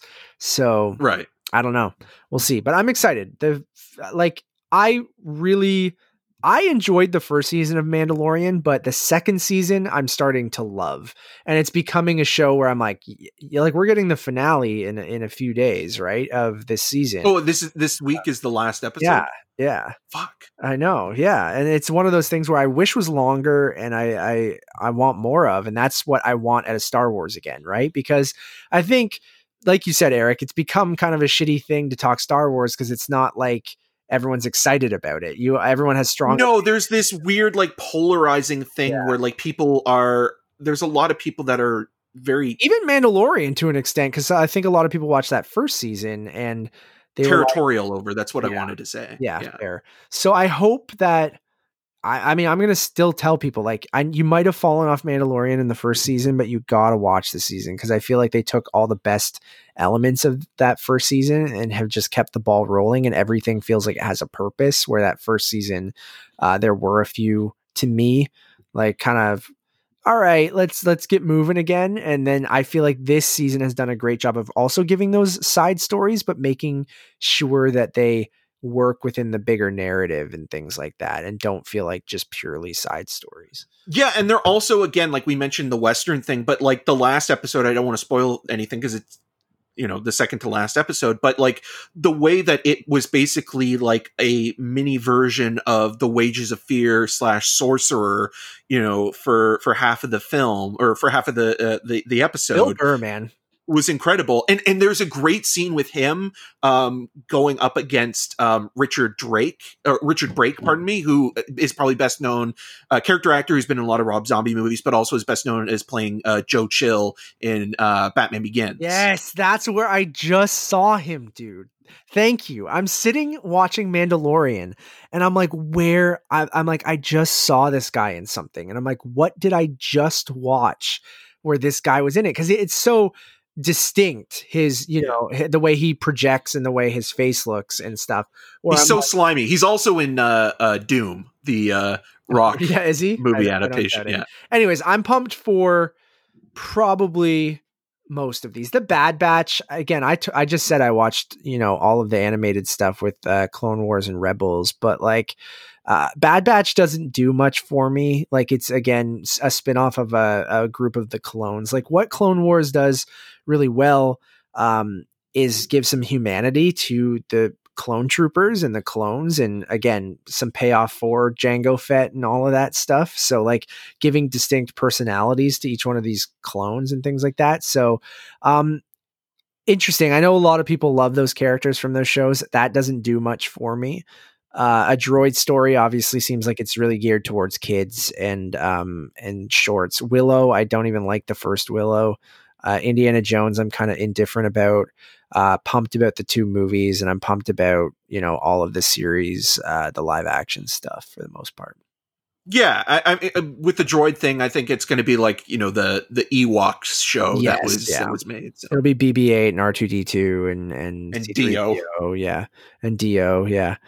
All right, Eric, we still got lots to go, pal. And we haven't we'll loop we'll lump in the Spider-Man stuff uh with all of this news because it it's all right or what stuff. wasn't even said because i feel like uh, the reason why there wasn't really anything officially announced during the disney investor meeting because we were talking about it um you know off the recording before that we thought that that that would be something that would be announced officially because we were hearing all of these uh these rumors right about what was going on. Well, I didn't um because they don't technically like they only are what it it's 60 40 or 80 20 how they're splitting the that, yeah so sony being you know a, a co you know distributor or you know working with them i think that's why they didn't announce anything because they don't want to yeah. highlight sony. Because it like yes spider-man's profitability like profitability uh helps disney in the long run but not necessarily marvel studios so you're not going to tell your investor hey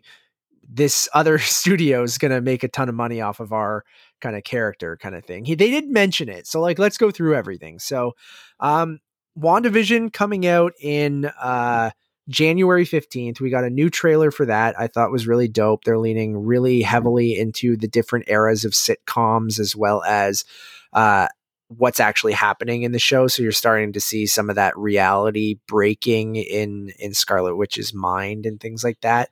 Um, you got a little bit of uh, but is it her mind or is it somebody that's controlling, Controlling her, her. So, right because there's a I scene agree. where you get the uh, um, uh, maria rambeau's daughter yeah Monica. um, Rambeau. Yeah. monica rambo coming in and saying like i need to tell you something but it's kind of like cut out like static right so Well, i she's feel like, like yeah, she's like, uh, who are you? She's like, I don't know. And then it kind of like twitches kind of thing. And like, I'm with you where they keep, you hear on a radio, like, uh, uh, Wanda, what's happening to you? Or like, or what are you doing? And kind of thing. And like, who's doing this to you is, I think, comes through on the radio. So, um, I'm assuming that's whoever the villain of the show will be. And then they, uh, my theory from everything we've seen is like Shield or whatever becomes of Shield, uh, this military group is holding her because we've seen some prison esque kind of footage in this where it feels like almost like what uh, Magneto was accused of or did in Logan, where his mind was being controlled, which made him, you know, kill all these different mutants and have this.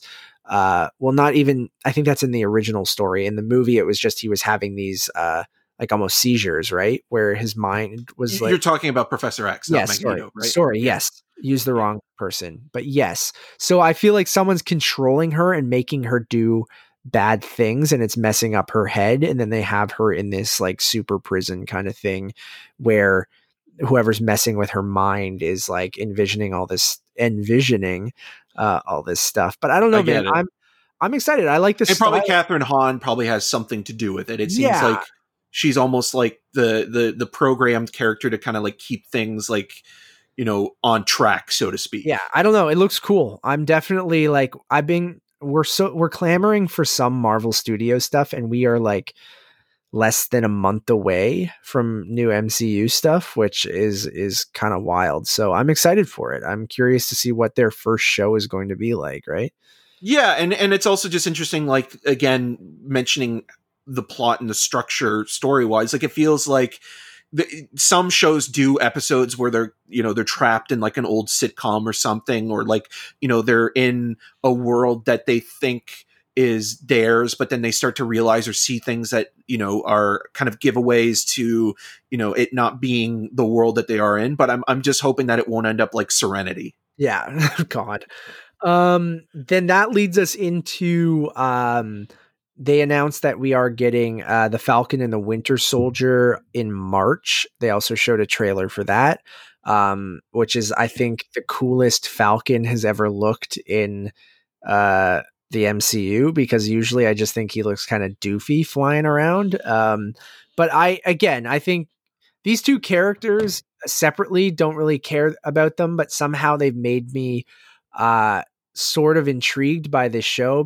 bringing daniel bruhl back having wyatt russell playing this new version of captain america that could or could not be the villain maybe as well like um called U.S. Agent, who's like appointed by the government to kind of be the next Captain America. Um, and that sounds dope. So we see a little bit of that in here, but the action looked like it looked like it came from an MCU movie, and like that can be both a whatever you want to say about the Marvel movies. Like this didn't look like they were cheaping out for a show to me. I don't know. Right. I mean, this also just feel more akin to the Marvel movies where like WandaVision kind of feels like they're doing something that's more experimental and like, okay, let's actually try.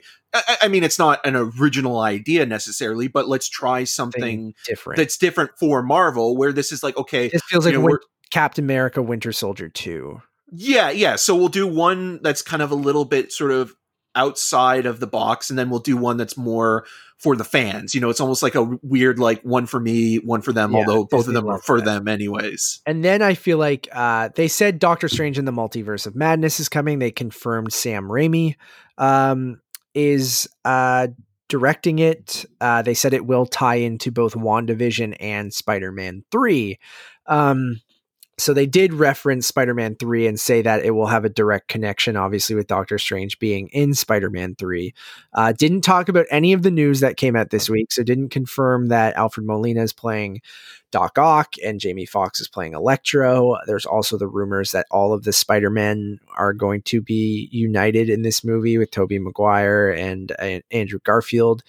I said Kirsten Dunst, and uh, we also have an announcement to make. We're going to be in Spider-Man. Yeah, 3. exactly. Um, I'm playing Joe. I'm playing Joe Jonah Jameson's uh, J. Jonah Jameson's uh, uh, cousin's son. I'm um, playing Teddy Brock. Yeah, yeah, love it. Uh, so I'm not surprised they didn't talk about Spider Man, but I thought we could have gotten maybe more confirmation on things there. But again, it kind of makes sense that they don't really have a huge stake in it. It's more about the bigger MCU. That's why they're both sides are playing nice together. Right. And look at it's it is interesting as well as we're going through these to talk about the order in which they're happening. So obviously Black Widow, you know, before the pandemic was supposed to be kind of the first one out of the gate. And then in the uh, fall winter we were going to get eternals. And then wandavision was going to be somewhere was it going to be in between that or was it going to be after eternals originally? Do you remember? It was going to be they pushed it to this year originally. So i think it was going to go black widow eternals then wandavision at the end of the year right? So now it's wandavision Falcon and and Winter uh, the Winter Soldier, and Black then Widow. Black Widow, then Loki.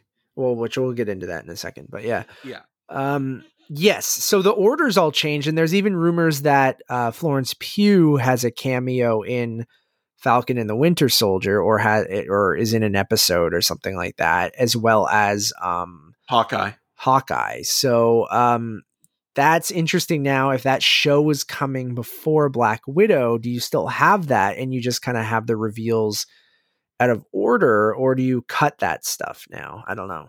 Hear me out. You put Antonio Banderas back in it from New Mutants. Yeah, that could happen in the Spider-Man movie, but um, le- looks like they're leaning heavily into the multiverse stuff with WandaVision, Doctor Strange, and um, and Spider-Man, and then even getting into our next thing. So you talked about Black Widow is still coming in May. Um, Loki was the next thing that they showed, which, dude, this out of everything we saw, this is the thing that surprised me most. And I know you, uh, I don't think you're a huge Loki fan or Tom Hiddleston fan in this. No, uh, but I I like the character. I like him as the character. And this was the trailer for me that um, I wasn't expecting to love as much as I did. I, I, I was all in, and it seems like they're leaning so heavily into this multiverse thing for all of this phase that uh, that really feels like what they're going to lean time travel and multiverse stuff is going to be they planted the seeds in in endgame with the time travel stuff and and even going back to ant-man um and now it just seems like they're going all in. So the Loki show we got a trailer for, and it shows the Loki from Endgame who takes the uh, the cube and he he time travels essentially around to different either universes or it might be the same timeline that he's messing up. Um, and I don't know everything from the music, the way that this was shot, it seemed a little bit more typical MCU, but also felt like it was getting some weird territory because of all the time travel. Owen Wilson's in it. I'm like, hell yeah. wow. Yeah, I was like, wow. Um, that scene with Owen Wilson, I'm like, hell yeah, I'm all in on this. And they uh, showed that it, the TVA will be after him, which is like a time travel agency in in Marvel that makes sure all the timelines are correct. They're basically like time police, time cops. And uh, Jean-Claude Van Damme.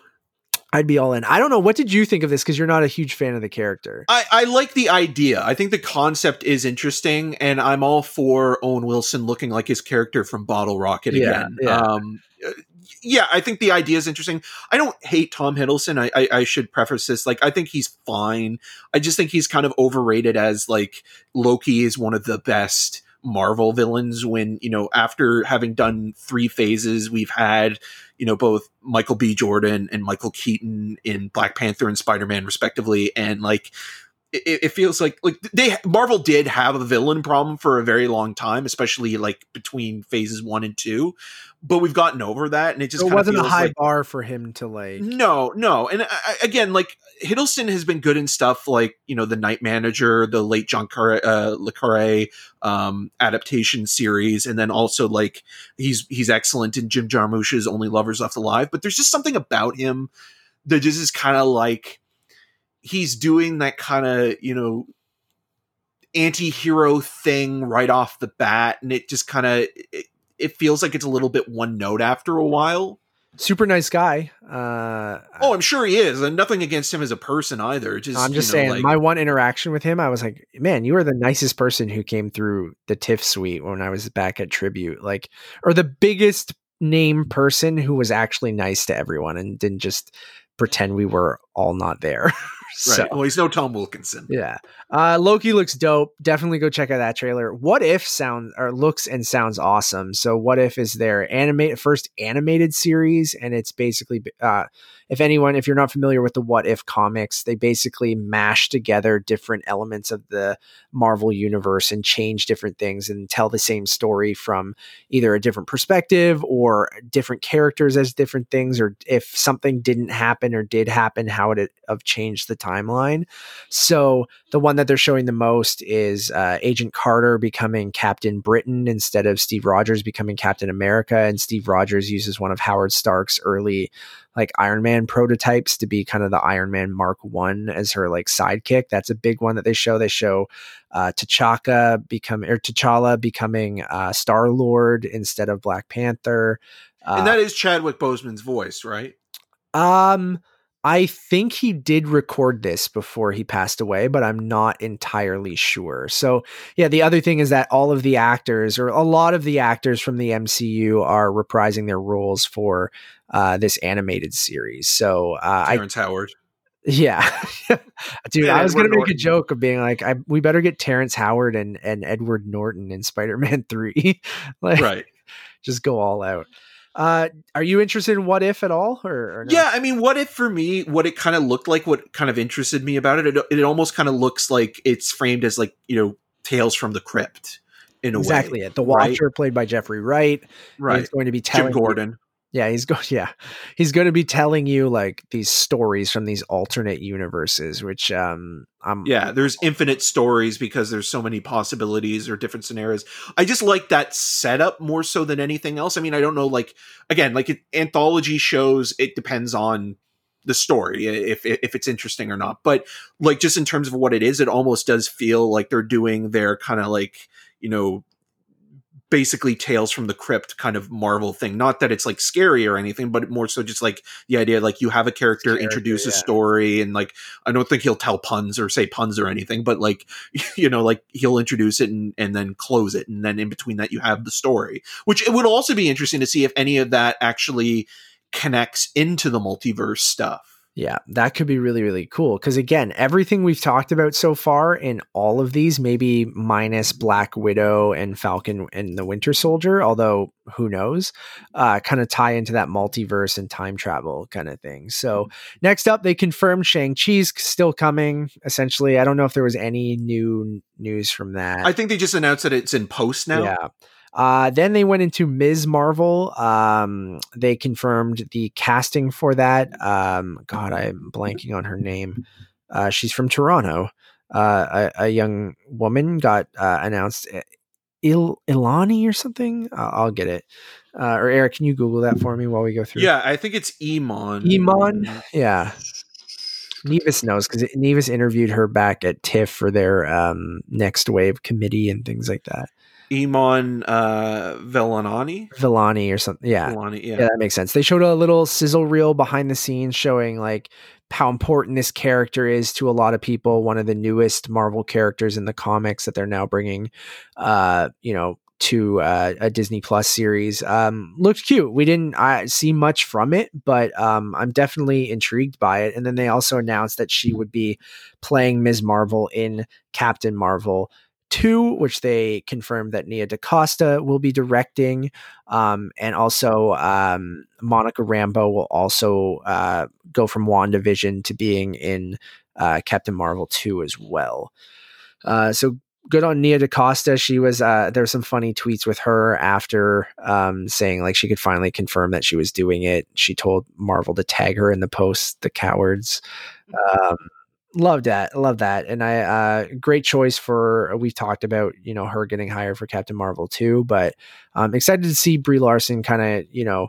I think maybe be more comfortable in the role now and see how they kind of what I guess it would be in the modern uh, day. It's not going to be another period piece and things like that too. Right, but she also might be out in space somewhere, right? Because I think that's that's kind of like yeah because it might almost be like i would be curious to see if there's any stuff like in between the avengers movies right like so like because the story the first one takes place in the 90s and then like at the end of that film she leaves to go and help other planets and societies and things like that. that but there has to be something that brings her back right right Sorry, my mom is asking me for my Disney Plus password.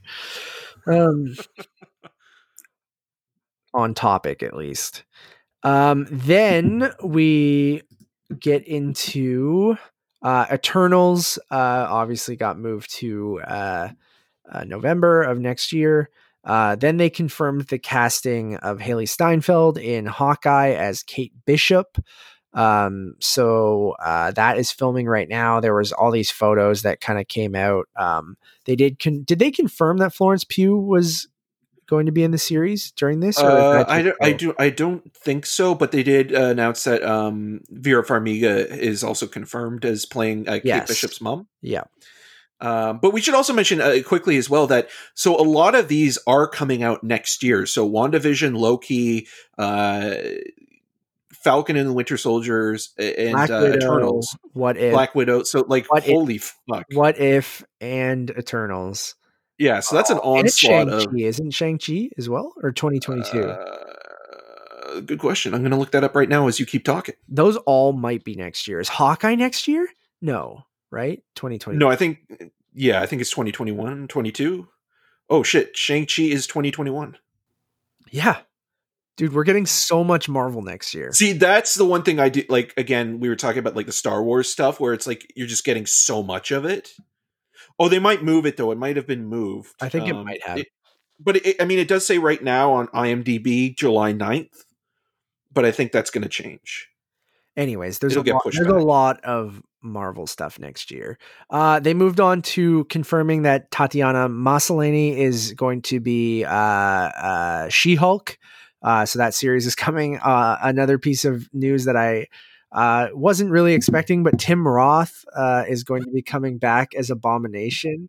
I um, just like every like so William Hurt has been brought back into the fold. Now Tim Roth, like we're just Tyler. waiting. Liv Tyler's got to be in the show, right? You'd think that, but that's been a weird one because like they they haven't really referenced at all anything with Betty Ross, which is kind of interesting because I mean, like you look at that story, but that relationship between you know her and Bruce, and like that's an important you know part of of that character and that story and that world.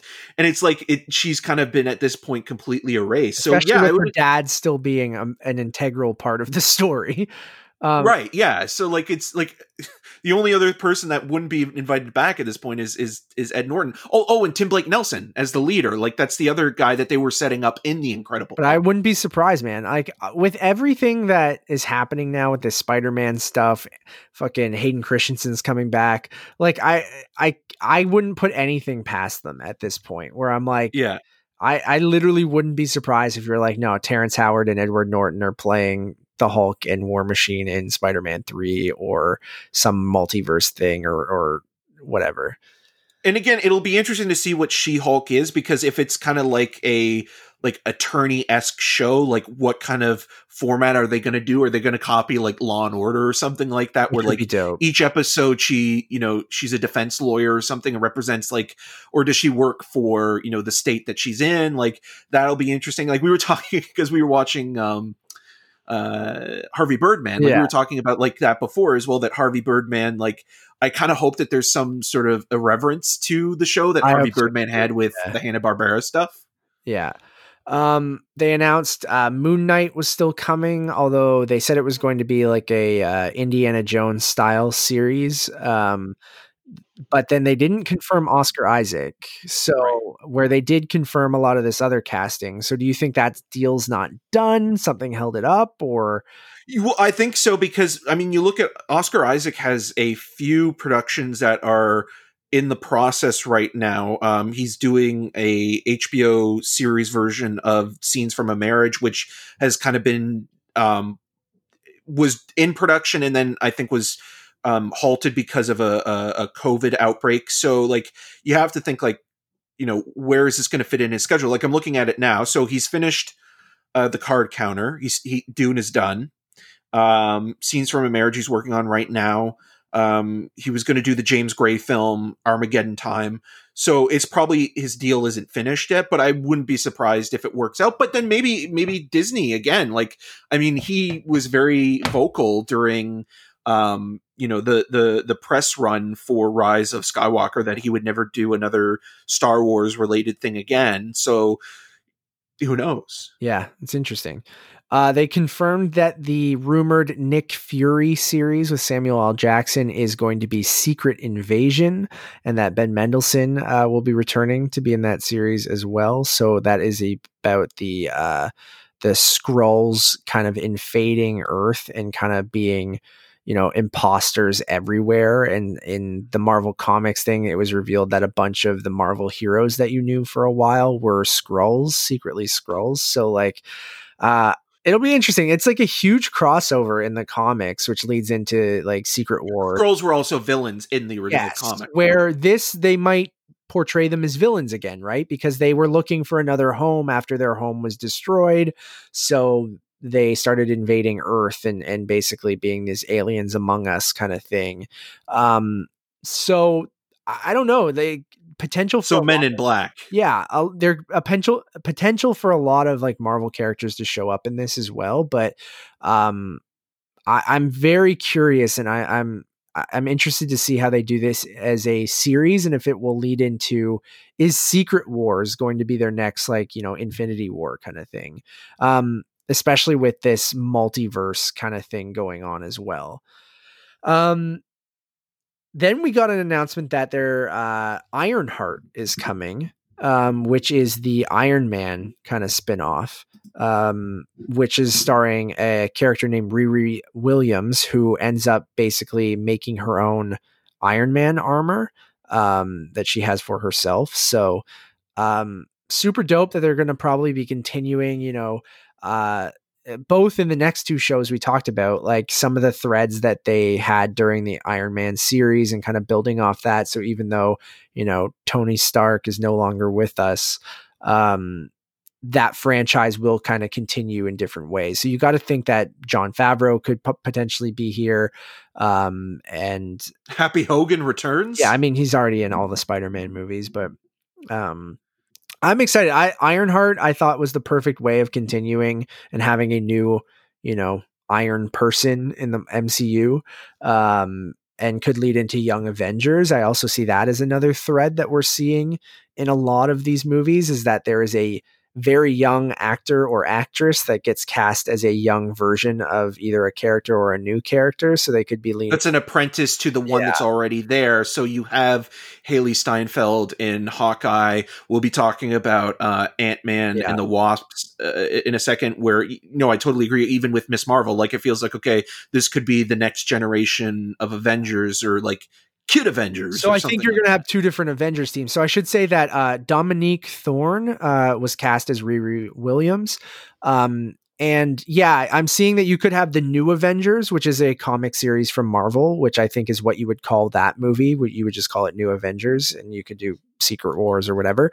Um, and that you have some of the older characters, like you have Brie Larson leading that with you know uh, Thor and and the leftover you know uh, adult characters, not adult in a raunchy way, but you know people literally. Yeah, He wasn't I, I know what you the mean. older characters, The veterans. veterans, yes, veterans versus rookies, and then you have new Avengers, which could have Ironheart, could have the uh, Kate Bishop, Hawkeye, um, and uh, some other characters that they've been setting up for a while too. So that could be really really cool. So. I'm all in on an Ironheart series. I think it can be fantastic, and uh, I, I'm here for it. Yeah, I'm down as well. I think it could be a fun show, and it also kind of perfectly segues into uh, yes, Armor Wars. Yes, so Armor Wars is the next one, another one I was not expecting. So, uh, Don Cheadle is confirmed to be playing War Machine in the series, and it's based off of a uh, famous Marvel Comics, uh, you know, event where Tony Stark's, uh, you know, all of his technology lands in the wrong hands. And you got to think Sam Rockwell's got to be in this, right? Oh yeah, probably. The hammer's returning. Yeah. But I mean we saw a little bit of that though as well in in Spider-Man Far From Home. Or not uh, not Far From Home, but Homecoming. We saw that with with Keaton's Vulture where you know like he was pillaging and taking um you know equipment whether it be, you know, Stark industry related or alien and how even they were both Spider-Man movies. Really, Mysterio was doing the same thing, right? Yeah, yeah. So Tony Stark is to blame for all of this. Yeah, really. That's like I I love that they're somehow keeping that overarching thread of Tony Stark being, you know, he is the MCU and that his legacy good or bad lives on in in everything basically. And like uh, Armor Wars could be really cool. You got to think that it's going to be Cheadle versus it, Rockwell throughout the whole series because that's usually what happens. Is Justin Hammer is the guy that gets con- finally gets control of the thing he was so desperately wanted in Iron Man 2, right? And then you have no whiplash there to kind of uh you know take away from it or be like I don't know, but um I, I'm or they'll bring back the the Mandarin.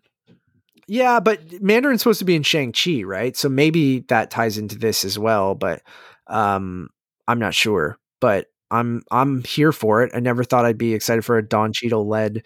I like Don Cheadle a lot actually, but um I do too. uh, him as War Machine, I always thought it was a good, you know, Robin to Tony Stark's Batman. So it'll be interesting to see um, him, you know, lead something and if a War Machine kind of show will work. I think it will just because it's under the brand of Marvel. Like I think it'll do fine. Yeah, exactly. Then we're getting the Guardians of the Galaxy uh, holiday special from James Gunn.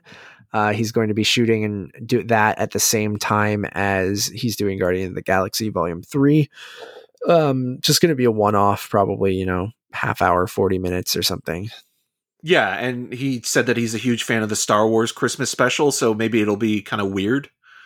in I think way. it'll play off of that, right, and poke fun at that a lot. Uh, I am Groot, which is going to be uh, a, a kid show, right? Like a one-off, like maybe not. It's still Marvel Studios, but it's going to be like short stories about Groot doing stuff, right? Baby Groot. Right. Sure. to see Vin Diesel in the recording booth. How my many more times do you say I'm Groot? Yeah. Will my infamous uh, crossover with Baby Yoda happen? We'll see. Uh, Grogu, please. Sorry, Grogu. Yeah. Uh, the Thor Love and Thunder logo. What a logo. Um, but they did confirm that you know Taika Waititi is. I think they're shooting it right now, right? And then uh, yeah, in Australia. and Christian Bale was confirmed as Gorr the God Butcher. Yes, Uh, the the villain with the hairy nipples. Yeah, it's true. that is kind of true. Um, and then kind of uh, that was the big announcement from Thor: Love and Thunder. Um, but then we also got news that um, Jaimie Alexander is also returning as Lady Sif. Yeah, but they didn't confirm that for Yeah, the presentation. But they didn't also say anything about uh, Chris Pratt either. Yeah, that's true. Um, we're still getting Blade with Mahershala Ali. Um, they didn't really go into any details on Blade. Uh, we got the title of the next Ant Man movie, which is going to be Ant Man and the Wasp: Quantumania. Pretty stupid name, but uh, whatever. Um, and then we also got news that um, they're recasting Cassie Lang as um, oh god, we just saw her in Freaky. What's her name? Kathryn Newton. Kathryn Newton um, is playing Cassie Lang in this, uh, which I'm assuming is because they want again young Avengers, and Cassie Lang does, you know, eventually become a hero as well. So, um, I guess I forget who even played her in Endgame. Yeah, I, I can't remember her name either, but like it'll be interesting as well to see if they bring back like we're talking about like the new Avengers or like the younger generation, but like you know Katherine Langford, her scene being cut out of um Avengers. uh As uh, Endgame. Stark's daughter, right? Yeah, so I wonder if they kind of bring her back uh, into the fold. Potential. There was rumored that the uh, kid from Iron Man Three would be Iron Lad, um, as well. So I don't know. It's a good oh, and they did confirm that Iron Lad. uh that what's his name Ty Simpkins, right? yeah, is well ty simpkins they didn't talk about him but they confirmed in ant-man that the villain is going to be um jonathan majors who is playing kang the conqueror uh which going back to time travel multiverse thing like kang is a huge part of that and like people are saying that kang could be the thanos of this phase and if it is really really dealing with time travel and alternate universes and alternate timelines like that is a huge huge huge character that potentially could be introduced in this movie and then be like a giant part of the MCU moving forward. So he's the Krang of this universe. Yeah, I love Krang, man. Um, but yes, I, I think that potentially uh, could be huge and would be leading into. They talked about also Black Panther 2 and how they weren't going to recast Chadwick Boseman, but they are working to make that film and honor Wakanda as a whole and the different characters that you met in that first movie. And that Ryan Coogler is working on it right now. And then the Kang stuff, I think, kind of ties into the last announcement they had, which was Jon Watts will be directing a Fantastic Four movie at Marvel Studios. So moving from Spider Man, uh, th- the th- Spider Man trilogy of, in the MCU over to now a Fantastic Four movie. Yeah, I'm I'm excited about that. I know a lot of people were kind of like weirdly like fan casting that or like hoping that John Krasinski and Emily Blunt would do it. Maybe they still will, They could like just in, in the roles. But direct, yeah. yeah, but I, I mean, I, I like all. Well, I, I really do like uh those two Spider-Man movies that uh, Jon Watts directed, and I even I didn't love it, but I think that like Cop Car, the movie he directed before that with Kevin Bacon, was a lot of fun. So Yeah, he's a, he's a solid director. So it's kind of nice to see. Like, I'd rather see him come back and do something more Reed. than like Peyton Reed. yeah. No, I agree with you there. And like um I think Kang from Ant-Man could tie into bringing a Peyton Reed connection uh into Fantastic 4 as well. So um yeah, I think he started to plant those seeds in the Spider-Man movies with um the Avengers Tower and who potentially could be taking control of that building and it was either going to be Oscorp or Reed Richards, right? So now it looks like if he's moving straight to Fantastic Four, he maybe even starts teasing it out in uh, Spider-Man 3 as well, right? Like I could see that being the if Sony lets them because that's not really like is the stinger in Spider-Man 3 going to be uh promoting this new Sony Spider-Verse side of things or will it be promoting what Jon Watts is doing next with Fantastic 4 or maybe both, who knows. Um and then that is it on the announcement side of things for we did 2 hours and 11 minutes on one presentation. we did it. it's Um, done.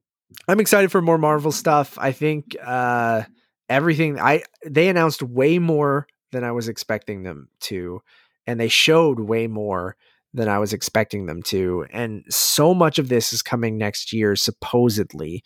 I could also see us getting to March, April. Um, and realizing, okay, theaters still aren't open. We got to put Black Widow out. It's going on Premiere Access uh, or just them punting everything, right? Again, which everything just shifts over one release date. So, right. Yeah. And I mean, maybe that's also why they kind of gave us so much is just because it's like, you know, it, it gives you an idea that like we're doing this, it's going to happen. It, it's just a matter of, you know, when things lift that we can release it. And then on top of all that, you have all these kind of like filmmakers and actors trying to work out their schedules. So like you have to kind of keep that in mind as well when it comes to you know shooting a lot of this. You know right now doctor strange and spider-man are shooting. Shang-chi is finished.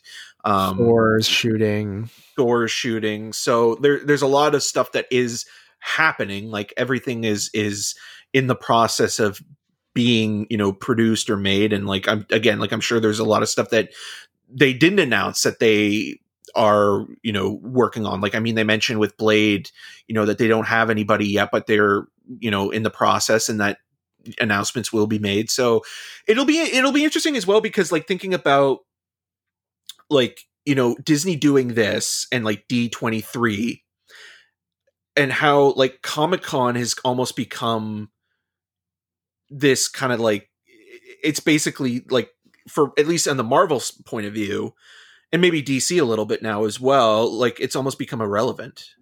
Yeah, I think like each studio will just have its own little event thing and it should like they're also realizing they probably don't need to go to these things cuz everything's online now. It's the same thing we're seeing in the you know, theatrical space of like sure, I think theaters are more needed than marketing presentations at conventions and things like that, but um I I could see like we're not going to get another thing like this for you know 5 years at least because they just announced 4 years worth of content.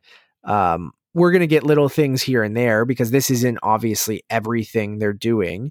Um, yeah, Guardians 3 is I mean they mentioned Guardians 3 but it is not on the, that schedule, which yeah. I thought was interesting. Yeah, because well. like who knows exactly? Like this stuff will shift around and things will push and things will get added or subtracted, um, uh, and things like that. It, the Inhumans comes back. Right. Remember that? You never know, dude. Um, so yeah, I, I, I'm super pumped. That whole day was just wild, and I remember Nevis was like, "Oh, I was like seeing when you get like excited over this nerdy shit because I'll be like clapping or yelling at the TV because like." I'm like, what? Like certain things getting announced and characters that you've always wanted to see on screen or series and like or actors that get announced for things. And I'm like, I truly, I'm like, I'm not embarrassed to say that. Like, I, the MCU, I just like re fell in love with, loved it. Then when, uh, I remember um, Age of Ultron came out, seeing that with you. I think uh, didn't we see it together or no? Uh, at, sure did. Whippy, and just being like, I don't know if I need any more of this. And then it winning me back with Phase Three with some of the kind of interesting choices that they did, and then just going all in. And it is that kind of popcorn junk foodie you know soap opera something constant in my life that i know is there that i just kind of have fun with and and you they do it's corny, but like, and there's not a lot of depth to a lot of the movies, but it, the character relationships in this big world that they're creating is and have created is the reason why we're getting 87 projects in the next like three years. And I mean, uh, I just unabashedly like just enjoy the shit out of them. And uh, I'm, I never thought I'd be more excited for Marvel stuff at a point than Star Wars stuff, but both franchises I still have loved since I was a kid, and a lot of it rests on nostalgia and and things not letting go of the past and all those kind of negative things of like, okay, all this stuff's great, but I would have also loved a couple slides on Searchlight and some of the original stuff that you guys are doing, or uh, things like that, right? Like who are the? But that wasn't for this crowd. Searchlight's not going to be the thing that makes Disney, you know, their next billion dollars. Um, or five billion dollars, I guess you need to say now. But uh, their investors don't really care what Searchlight's doing. It's not going to move, you know, make the stock go up. But then that is the stuff that I hope we also see and go, okay, all this stuff's fun. I know that you love it and that the majority of the planet loves it, but uh, investing in the future of you know cinema with stuff like Searchlight and a lot of the things we talk about that like yes Disney can seem evil on paper to a lot of people, but I feel like there is a lot of pros and cons to their business model, the business in general, and and how they're you know evolving the the movie industry. And I don't think I don't know. I I had a blast that day watching all the announcements, and uh, I just really hope they continue to use the money they make on this stuff to invest in Searchlight. I mean, the other announcement we didn't uh, talk about is that 20th Century Fox and and and Fox Searchlight will be producing movies exclusively for not exclusively, but they will be producing movies for Hulu as well. So some people were worried that they're just regulating those movies to Hulu now instead of them being theatrical movies and things like that. So we'll see how that all plays out. But um, I still I'm more excited for the Marvel and Lucasfilm stuff than some of the other Disney properties because their live action stuff has been hit or miss or just felt pointless. But um, I was pretty pumped that day, man. And it was, it was, we're not going to get something like this for a while. And even though it is marketing and business jargon, uh, it still totally won me. And I got very, very excited. Yeah, it's it's also just nice to have it in a time in a in a year that's kind of been a complete write off, and it gives you something to be not only excited about down the line, but it just kind of helps you kind of escape for a little bit, you know, of of the world that's currently around you you know like families not being able to get together for the holidays and and things like that and like you know the stresses of you know working from home if you're even lucky to be working uh, right now and things like that. So if you have something that kind of you know excites you and kind of keeps you focused and and on you know that than having to think about what's going on. It's it's similar to the Great Depression. You know, a lot of people during the Great Depression found solace watching movies and going to the movie theater. And obviously, we can't go to the movie theater right now. But when you hear, you know, like projects are being made, it's it's kind of like the the thing with like Oprah when she's like, and everybody gets a new car, yeah. and like it's like uh, check under your seats. Like it kind of was like that for yeah. like four hours. Um, and and and again, like I, I take this as a kind of like movie and show by show and movie by movie oh, basis. Oh, totally. Like I, I I know that some of it will be better than other. You know, it depends who's you know spearheading it and things like that. But I also just look at it as comfort food and just kind of enjoying the ride overall and knowing that there will be something down the line yeah. and that's the thing that i'm i'm kind of most excited about would i have loved a, a, a fox searchlight you know reveal that personally, I, I get what you're talking about, where it's like the investors don't give a shit and they don't, and that's fine. That's just a reality. But that would have, yeah. yeah that's more of a Cinecon, CinemaCon kind of thing than anything else, right? And like where it gets regulated to the two or three movies or whatever, right? Yeah, yeah. But I mean, it would be amazing if like like A twenty four or Neon did one of those things, and they just had like this huge wall of like you know, and like we're we're we're having you know Ron Howard's finally making the movie he's been desperately trying to make and like it flips this the script on him a little bit or something oh, yeah. like if that I or just at a social team at one of these other like smaller like art house studios or something like that i'd be pitching right now to do a parody of the disney investor call of just being like getting them and then doing the exact same layout but having like you said like a24 and then just all the logos for their movies like and guys green knight yeah. is coming yeah. and you know zola is almost i'm sure someone like, on twitter has uh, on film twitter has already done that, but um actually or not, I'm to do that right after this. and like just be like, "Oh, A24 in 2016" and put all their logos on on that. Um but no, it was a blast and it was a blast talking to you about it and I uh, yeah, I'm just excited for new stuff and I'm excited to you know, we have Wonder Woman coming up. We already watched Soul. There's lots of good, promising young women, um, which we can talk about now uh, since it's the 14th. But uh, but it also got moved, uh, yeah. Canada to the beginning of next year. So yeah, so. you won't hear our review. We did a great review with uh, Joey Noelle from Kind of Funny. Uh, you'll hear that in the new year. Uh, we are allowed to talk about it though, so it's fantastic. It's probably my favorite movie of the year. Um, so uh, stay stay tuned for that. It's just weird. We're allowed to talk about it, but they're asking politely if we would post our review next year because, again, no one can go to the theater and go see it. So um, we'll talk about it when it's coming into theaters, but it's fantastic. Um, yeah, Focus Features comes out. And we have Promising Young Woman, and we have Come Play, and we have Anyways, the card carrier and Last Night in Soho. Yeah.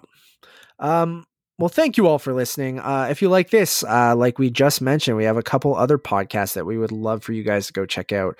Uh, Untitled Movie Conversations. Uh, we had a very kind of funny couple weeks, so uh, we have uh, interviews up right now with Nick Scarpino and Joey Noelle from Kind of Funny. Uh, we also have a uh, episode with Joey Magidson, who is the uh, editor in chief of Awards Radar. We talk about Oscar season and things like that.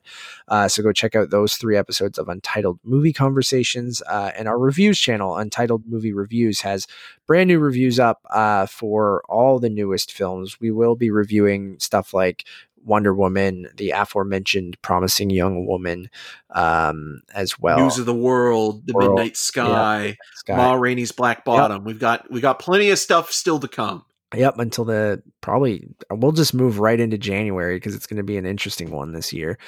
Oh yeah. Um, it won't be your typical January, I guess, but it'll also because, uh, anyways, that whole listen to the episode with Joey Magidson because uh, we talk about all that kind of stuff. Um, and as always, my name is Matt Rohrbeck. You can find more of my work around the internet, but mostly at untitledmoviepodcast.com. And you can follow me on all of those social medias at Matt Rohrbeck. You can also follow this podcast on all of our social medias at untitled underscore cast. Uh, you might notice a new look for everything. It's just uh, we wanted to spice up our. So fresh and so clean. Eric, go ahead. Yes, and I'm Derek Merkin. Uh, you can find more of my uh, video reviews on rogerstv.com slash cinema scene, and I'm on the social medias at EM6211. Till next time. Let's get buck wild.